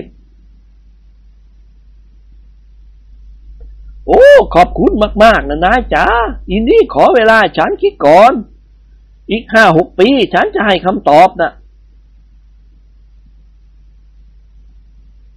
เสียงหัวเราะดังขึ้นพร้อม ๆ กัน อาการป่วยของภาวินีหายไปแล้วอย่างน่าประหลาดหล่อนสดชื่นแข็งแรงขึ้นตามลำดับ แม่สาวงามเมียรักขององคุลิมาน ได้ลุกขึ้นประนมมือไหว้คณะพักสีสหาย แล้วกล่าวว่า เชิญออกไปนั่งคุยกันข้างนอกเถอะค่ะ ดิฉันจะจัดเหล้าและอาหารมาเลี้ยงต้อนรับพวกท่านให้เต็มที่ พลว่าเรารับประทานกันมาเรียบร้อยแล้วครับหูยนิกรร้องราวกับม้า กินแล้วก็กินอีกได้นี่หว่า เป็นบ้าไม่ได้ ไม่ควรพูดก็พูด ภาวินีรู้สึกครึกครื้นเริงใจไม่น้อย เมื่อได้สังสรรค์กับคณะหนุ่มไทย หล่อนกับองคุลิมานพาทุกคนออกไปจากห้องนอนของหล่อน สาวน้อยสำนึกในบุญคุณด็อกเตอร์ดิเลกอย่างต่อเนื่อง เท่าที่เขาได้ช่วยชีวิตของหล่อน ไว้ให้รอดพ้นอันตรายจากมาเลเรีย คณะนักไต่เขาบรรดาศักดิ์กับมนทาวดีพร้อมด้วยนายโจรและนางโจร ต่างชุดตัวลงนั่งล้อมวงบนเตียงใหญ่ภาวินีนั่งใกล้มนทาวดี องคุลิมานตบมือขึ้นดังๆสามครั้ง สมุนโจรล่างกำยำคนหนึ่งรีบเข้ามาสุดตัวนั่งรอรับคำสั่งเขา เฮ้ย ไปเอาหมากมาต้อนรับพรรคพวกของข้า ข้าจะให้ทุกคนกินหมากแขกดูบ้าง ด็อกเตอร์ดิเลกเย็นวาบไปหมดทั้งตัว โอ้ลำบากนักก็อย่าให้พวกเรากินหมากแขกเลยบาบู เพียงหมากไทยก็ล่อน้ำพริกไม่ได้ไปหลายวัน องคุลิมานหัวเราะหันไปพูดกับคนของเขา เฮ้ยหมากไม่ต้องเอามา เอาเหล้าและอาหารมาเร็วๆ สมุนโจรรับคำสั่ง รีบลุกขึ้นเดินออกไปจากกระท่อม ต่อจากนั้นองคุลิมานกับภาวินีก็สนทนากับคณะพักสีสหายอย่างสนิทสนม มนทาวดีได้สารภาพความจริงให้ภาวินีทราบว่า หล่อนไม่ได้เป็นภรรยาของนิกร หล่อนเป็นชาวฮินดูคนหนึ่งและเป็นแม่ไม้นักไต่เขาคณะนี้ได้ช่วยพาหล่อนหนีมาจากหมู่บ้านลักษมี ช่วยให้หล่อนรอดร้อนตายจากการถูกเผาทั้งเป็น สองสาวได้คุยกันอย่างสนิทสนม หลังจากนั้นเพียงครู่เดียวเหล้าและอาหารกับผลไม้ก็ถูกยกทยอยมา รวมทั้งมรกู องคุลิมานเชิญให้ทุกคนสูบมรกูก่อนอื่น ซึ่งเจ้าแห้วก็รีบรับคำเชิญทันทีทันควัน ก่อนที่นิกรจะเริ่มรับประทานอาหาร เสียงหวนได้กระซิบกับนิกรว่า เฮ้ย ออกไปข้างนอกเดี๋ยวว่าไอ้กรกันมีเรื่องจะพูดอะไรกับแกสักหน่อย นิกรชักฉิว กินแล้วค่อยพูดไม่ดีหรือ อาเสียหัวเราะอืออย่าตะกะตะกามนักเลยวะ ขอเวลาสองสามนาทีเท่านั้น อาหารเขายังยกมาไม่หมดหรอกสองสหายต่างลุกขึ้นจากเตียงใหญ่ แล้วพากันเดินออกไปจากหน้าบ้านพักของนายโจร เสียงหวนยิ้มให้นิกรแล้วกล่าวว่า บัดนี้สันติภาพได้กลับคืนมาแล้ว ขอแหวนเพชรกันเถอะ นิกรแกล้งทำหน้าชงน แหวนตะบักตะบวยอะไร อาเสียยิ้มด้วยมุมปากข้างซ้ายทำตาเหล่ไปเหล่มาฮ่า ถ้าจะโกงกันอย่างดื้อๆอย่างนี้ก็หมายความว่าไม่แกกับกันนี่แหละ ที่จะต้องเป็นศพไปข้างหนึ่ง อย่าล้อเล่นไว้ แหวนวงนี้ราคาเกือบหกหมื่นเมียเขาให้ใส่ติดนิ้วมาเพื่อดูต่างหน้าเขา ทั้งๆทที่เพชรกับหน้าของนวลละออไม่เหมือนกันสักนิด เอาคืนมาเสียดีๆ นายจอมทะเลนหัวเลาะหน้าเป็นตามเคย คืนยังไงเล่ากันคืนเข้าไปในท้องแล้ว พอยัดใส่ปากก็คืนเอื้อกเลย อยากได้ก็รอเวลากันถ่ายกากอาหารสิฮ่าเมื่อไหร่แกจะถ่ายล่ะ ก็มันยังไม่ปวดนี่หว่า เอาเถอะถ้ากันปวดท้องอึกันจะบอกแก แกตามไปคุยเขียวก็แล้วกัน การรับรองว่าไม่มีการสึกหลอนอกจากจะมีกลิ่นติดแหวนนิดหน่อย อย่ากลัวว่ากันจะอมแหวนของแกเลยวะเข้าไปกินข้าวกันเถอะ บางทีกินอิ่มแล้วกันอาจจะปวดท้องอึก็ได้ อาเสียพยักหน้ารับทราบ แล้วพานิกรกลับเข้าไปในห้อง สองสหายเดินมานั่งร่วมวงกับพักพวก การดื่มเหล้าและรับประทานอาหารได้เป็นไปด้วยไมตรีจิตมิตรภาพ คณะนักไต่เขาบรรดาศักดิ์พักอยู่ที่ซ่องโจรขององคุริมานได้คืนเดียว ทุกคนก็ลากลับ แม่เสือพาวินีสั่งให้ผัวรักของหล่อน กับสมุนโจรสิบคน พานักไต่เขาไปส่งยังนครกาตบันดู เมืองหลวงของประเทศเนปาล โดยพาหนะมาคณะพักสี่สหายกับท่านผู้ใหญ่ทั้งสอง พร้อมด้วยมนทาวดีและเจ้าแห้ว ได้เดินทางมาถึงชานเมืองกาตบันดูในเวลา 15 นาฬิกา วันเดียวกันนั่นเอง พอเข้าเขตเทศบาล องคุริมานกับสมุนของเขาก็ลากลับ ทั้งสองฝ่ายจากกันด้วยความรักและอาลัยต่อกัน ทุกคนได้คืนมาให้องคุริมานเอาไปใช้ ต่อจากนั้นท่านมหาราชาซานุขาน ก็จ้างรถยนต์บรรทุกที่หมู่บ้านเล็ก ๆ แห่งหนึ่ง ให้พาพระองค์กับคณะพักสี่สหายเดินทางเข้าไปในเมือง นักไต่เขาบรรดาศักดิ์มาถึงวังของมหาราชาวิชัยอวตารเวลา 16 นาฬิกาเศษ ทุกคนตื่นเต้นดีใจไปตามกันที่รอดตายกลับมาได้ ท่านมหาราชาวิชัยอวตารกำลังทรงเทนนิสกับพวกทหารรักษาพระองค์อยู่ทางหลังพระตำหนัก เมื่อทรงทราบจากมหาเล็กคนสนิทว่า องค์ซานุขานกับเพื่อนคนไทยนักไต่เขากลับมาแล้ว พระองค์ก็รีบเสด็จมาต้อนรับพระอนุชากับคณะหนุ่มไทยสองพี่น้องต่างโผเข้ากอดกันและจุมพิษพระปางกันคนละที โอ้ พี่เป็นห่วงเธอกับเพื่อนๆของเธอมาก นึกว่าคงไปตายบนภูเขาหิมาลาย พี่เกือบจะส่งคนขึ้นไปตามแล้ว แต่เขาคิดค่าป่วยการถึงวันละสามรูปี พี่เลยไม่ตกลง รับสั่งด้วยพระนิสัยอุจจาระเหนียว พวกเธอขึ้นไปถึงยอดเขาเอเวอเรสต์สำเร็จไหม องซานุขานแย้มพระสวน โอ้สำเร็จพยะค่ะแต่เราก็หวุดหวิดจะเอาชีวิตไปทิ้งบนเขาเหมือนกัน กาลิมคนนำทางของเราตกเขาตายแล้ว ท่านมหาราชาอวตารลืมพระเนตรโปรงโอ้ กาลิมตกเขาตาย โธ่น่าสงสารมาก แล้วสาวสวยผู้นี้อะใครกัน เธอได้มาจากไหน ชานุกขานหันพระพักนาทางมนทาวดีหมอมฉันได้มาจากหมู่บ้านลักษมีของพวกชาวไร่พยาคาสามีของหลอนตาย หลอนจะต้องเข้าพิธีเผาตัวเองตามประเพณีเก่าแก่ พวกเราช่วยพาหลอนหนีมาได้ ท่านมหาราชาวิชัยอวตารทอดพระเนตรสาวน้อยด้วยทรงเสน่หา แล้วกระซิบกระซาบกับพระอนุชา โอ้ขายให้พี่ได้ไหมสานุขานพี่ขอซื้อสิบรูปี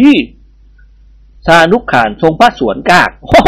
ไม่ขายพยะค่ะหม่อมฉันจะพามนทาวดีไปไว้ที่ฮาเลมของหม่อมฉัน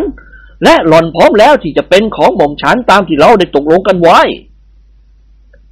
ท่านมหาราชาวิชัยอวตารเม้มพระโอษแน่น โอ้เราพี่น้องกันนะเธอ พี่ชอบเด็กคนนี้จริง ๆ เป็นมาอย่างเนี้ยดีนัก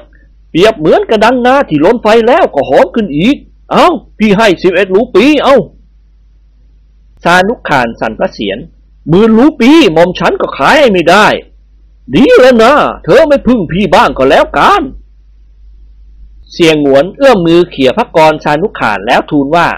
ฮ่าฝ่าบาทกับพระเชษฐาโจ้ภาษาแขกกันเล้งไปหมด พวกกระหม่อมยืนเปรี้ยวปากไปตามกันการหม่อมเหนื่อยและอ่อนเพลียอยากดื่มเหล้าเต็มทนแล้ว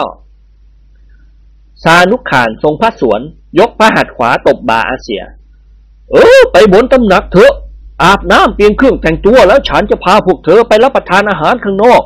ฉันไม่ต้องการให้ท่านพี่ต้องหมดเบืองเพราะพวกเราหรอก วันนี้ฉันจะเลี้ยงพวกเราให้เต็มที่ และจะเชิญท่านพี่ไปร่วมสวยกับพวกเราด้วย ท่านมหาราชาทั้งสองได้เสด็จนำหน้าพาคณะพักสีสหายขึ้นบนพระตำหนักใหญ่ ทุกคนเหน็ดเหนื่อยเมื่อยล้าไปตามกัน ท่านมหาราชาวิชัยอวตารรับสั่งให้มหาเล็กของพระองค์คนหนึ่ง พามนทาวดีไปพบกับหัวหน้านางฮาเลมของพระองค์ เพื่อให้มนทาวดีได้อาบน้ำเปลี่ยนเครื่องแต่งตัวใหม่ คณะพักสีสหายต่างนั่งพักผ่อนอยู่บนเก้าอี้นวมและโซฟาภายในห้องโถง มหาดเล็กหนุ่มรูปหล่อคนหนึ่งนำน้ำเย็นใส่แก้วมาเสิร์ฟให้ เสี่ยหงวนนึกเศร้าใจอย่างยิ่งเท่าที่ท่านมหาราชาวิชัยอวตาร ทรงขี้เหนียวขนาดหนักเช่นนี้ ตรงกันข้ามกับองค์ซานุขาน ซึ่งมีน้ำพระทัยกว้างขวางทรงสปอร์ตที่สุด ท่านเจ้าของวังได้โอภาปราศรัยกับคณะพรรคสี่สหายเป็นอย่างดี ทรงไต่ถามถึงเรื่องการขึ้นสู่ยอดเอเวอเรสต์นิกรได้เล่าถวายจริงบ้างโกหกบ้าง ซึ่งส่วนมากมักจะโกหก และท่านวิชัยอวตารก็ทรงเชื่อว่าเป็นจริง เออกระหม่อมได้ไปเชิญกับพญางูตัวหนึ่ง เมื่อเราขึ้นไปสูงประมาณสองหมื่นพิษท่านมหาราชาวิชัยอวตารทรงขมวดพระขนงในท่าทีสนพระไทยอ๋อจอมพวกงูหลามขมัง เสียงหวนพูดเสริมขึ้น อ่าไม่ใช่กระหม่อม มันใหญ่กว่างูหลามตั้งร้อยเท่าฮะทรงอุทาน ถ้าอย่างนั้นก็ต้องเป็นพญานาคนะสิ อาเสียพยักหน้าให้นิกรโกหกบ้าง นายจอมทะเลนทำหน้าตาขึงขังแล้วกล่าวว่า เอ้ยกระหม่อมไม่เคยเห็นพญานาค แต่มั่นใจว่างูใหญ่ที่เราเห็นต้องเป็นพญานาคแน่นอน แล้วไง เล่าต่อไปสิ พวกเราแลเห็นมันโผล่หัวออกมาจากพุ่มไม้กระหม่อมลำตัวของมันโตกว่าเสาตำหนักนี่อีก โตขนาดท่อนซุงใหญ่ ๆ เห็นจะได้ บนหัวของมันมีหงอนสีแดงกระหม่อม โอ้ นั่นแหละพญานาคละเถอะท่านมหาราชาวิชัยอวตารรับสั่งขึ้นดัง ๆ เออ เห็นจะใช่กระหม่อม พวกเราช่วยกันเอาปืนยิงมันหลายสิบนัด แต่กระสุนปืนไม่ได้ทำให้งูยักษ์ได้รับความเจ็บปวดเลย มันชูคอขึ้นสูงราวห้าสิบฟิต แผ่แม่เบี้ยร้องคำรามลั่น พวกเราตกใจวิ่งหนีเข้าไปซ่อนตัวอยู่ในถ้ำเล็ก ๆ แห่งหนึ่ง โอ้ น่าตื่นเต้นมากคุณนิคอนแล้วยังไงอีก เล่าเร็วๆ ฉันกำลังอยากจะรู้เรื่อง นิกรโกหกแบบหน้าตาย งูยักษ์ตัวนั้นมันเลื้อยผ่านหน้าถ้ำลงไปกระหม่อม กระหม่อมได้จับเวลาคำนวณความยาวของงูยักษ์ตัวนี้ ซึ่งมันเลื้อยเร็วประมาณสิบไมล์ต่อชั่วโมง มันเลื้อยผ่านหน้าถ้ำสิบนาทีกับยี่สิบสองวินาทีจึงสุดปลายทางฝ่าบาทลองคิดดูว่างูตัวนี้ยยาวสักเท่าใดอ๋อปากถ้ำกว้างสองเมตรกระหม่อม มหาราชาวิชัยอวตารทรงยิ้มแห้งๆ ก่อนที่พระองค์จะรับสั่งว่ากะไร มหาดเล็กคนหนึ่งก็ถือถาดทองคำใบกระทัดรัดคลานเข้าเฝ้าท่านมหาราชาสานุขานในระยะใกล้ชิด แล้วทูลเป็นภาษาฮินดูอย่างนอบน้อม มีโทรเลขด่วนมาถึงฝ่าบาทสามสี่วันแล้วกระหมอมสานุขานพยักพระพักแล้วหยิบโทรเลขฉบับนั้นขึ้นมา ส่วนมหาดเล็กหนุ่มที่นำพระโทรเลขมาถวาย ได้ลุกขึ้นเดินออกไปจากห้องโถงอย่างสงบเสงี่ยม ท่านมหาราชาสานุขาน ทอดพระเนตรข้อความในโทรเลขด่วนฉบับนั้น ซึ่งสิงหนาปูนาเลขานุการของพระองค์มีมาถึง และทูลให้ทรงทราบถึงความยุ่งเหยิงเกี่ยวกับทีมฟุตบอลสีวรรณมิตร อันเป็นทีมฟุตบอลที่มีชื่อเสียงโด่งดังที่สุดทีมหนึ่งในประเทศอินเดีย อ่านจบซานุขานก็เงยพักขึ้นแล้วทูลพระเชษฐาของพระองค์ โอ้หม่อมฉันจะต้องรีบกลับปัตนาโดยด่วน มีอะไรเกิดขึ้นหรือท่านมหาราชาวิชัยอวตารรับสั่งถามทันที โอ้ทีมฟุตบอลของหม่อมฉันก่อความยุ่งยากให้หม่อมฉันพยาคานักฟุตบอลฝีมือเยี่ยมลาออกไปอยู่กับทีมนรสิงห์ถึงห้าคน และอีกสามสี่คนกำลังจะลาออกไปอยู่ทีมนั้น พระเชษฐาทรงพระสวนเบาๆแล้วสั่นพระเสียรโอ้เธอเป็นคนที่ชอบหาความเดือดร้อนยุ่งยากให้ตัวเองการที่เธอเลี้ยงนักฟุตบอลและนักกีฬาอื่นไว้มากมายนั้น ปีหนึ่งหนึ่งเธอต้องเสียเงินนับแสนโดยไม่ได้อะไรตอบแทน ถ้าเธอจะเอาเงินที่ต้องเลี้ยงดูนักกีฬา ไปให้เขากู้ตามวิสัยของชาวแขกที่ดีทั้งหลาย เธอก็จะได้กินดอกเบี้ยอย่างสบายไม่ต้องเหน็ดเหนื่อยอะไร สี่สหายมองดูหน้ากันแล้วทำปากแบะพร้อมๆกันซานุขานทรงแย้มพระสวนเล็กน้อยแล้วทูลว่าทัศนะหรือรสนิยมของหม่อมฉันกับท่านพี่ไม่ตรงกันพะยะค่ะหม่อมฉันชอบนักกีฬา ก็เพราะเห็นว่าคนที่เป็นกีฬานั้นย่อมมีจิตใจสปอร์ตไม่เอาเปรียบใคร รู้แพ้รู้ชนะรู้อภัยคู่แข่งขัน ท่านพี่ก็ทรงทราบดีแล้วว่า เมื่อหม่อมฉันยังหนุ่มๆอยู่ หม่อมฉันก็เป็นนักกีฬาที่มีชื่อเสียงคนหนึ่ง ช่วยกดไลค์กดติดตาม กดกระดิ่งให้ด้วยนะครับ แล้วพบกันในตอนต่อไปนะครับ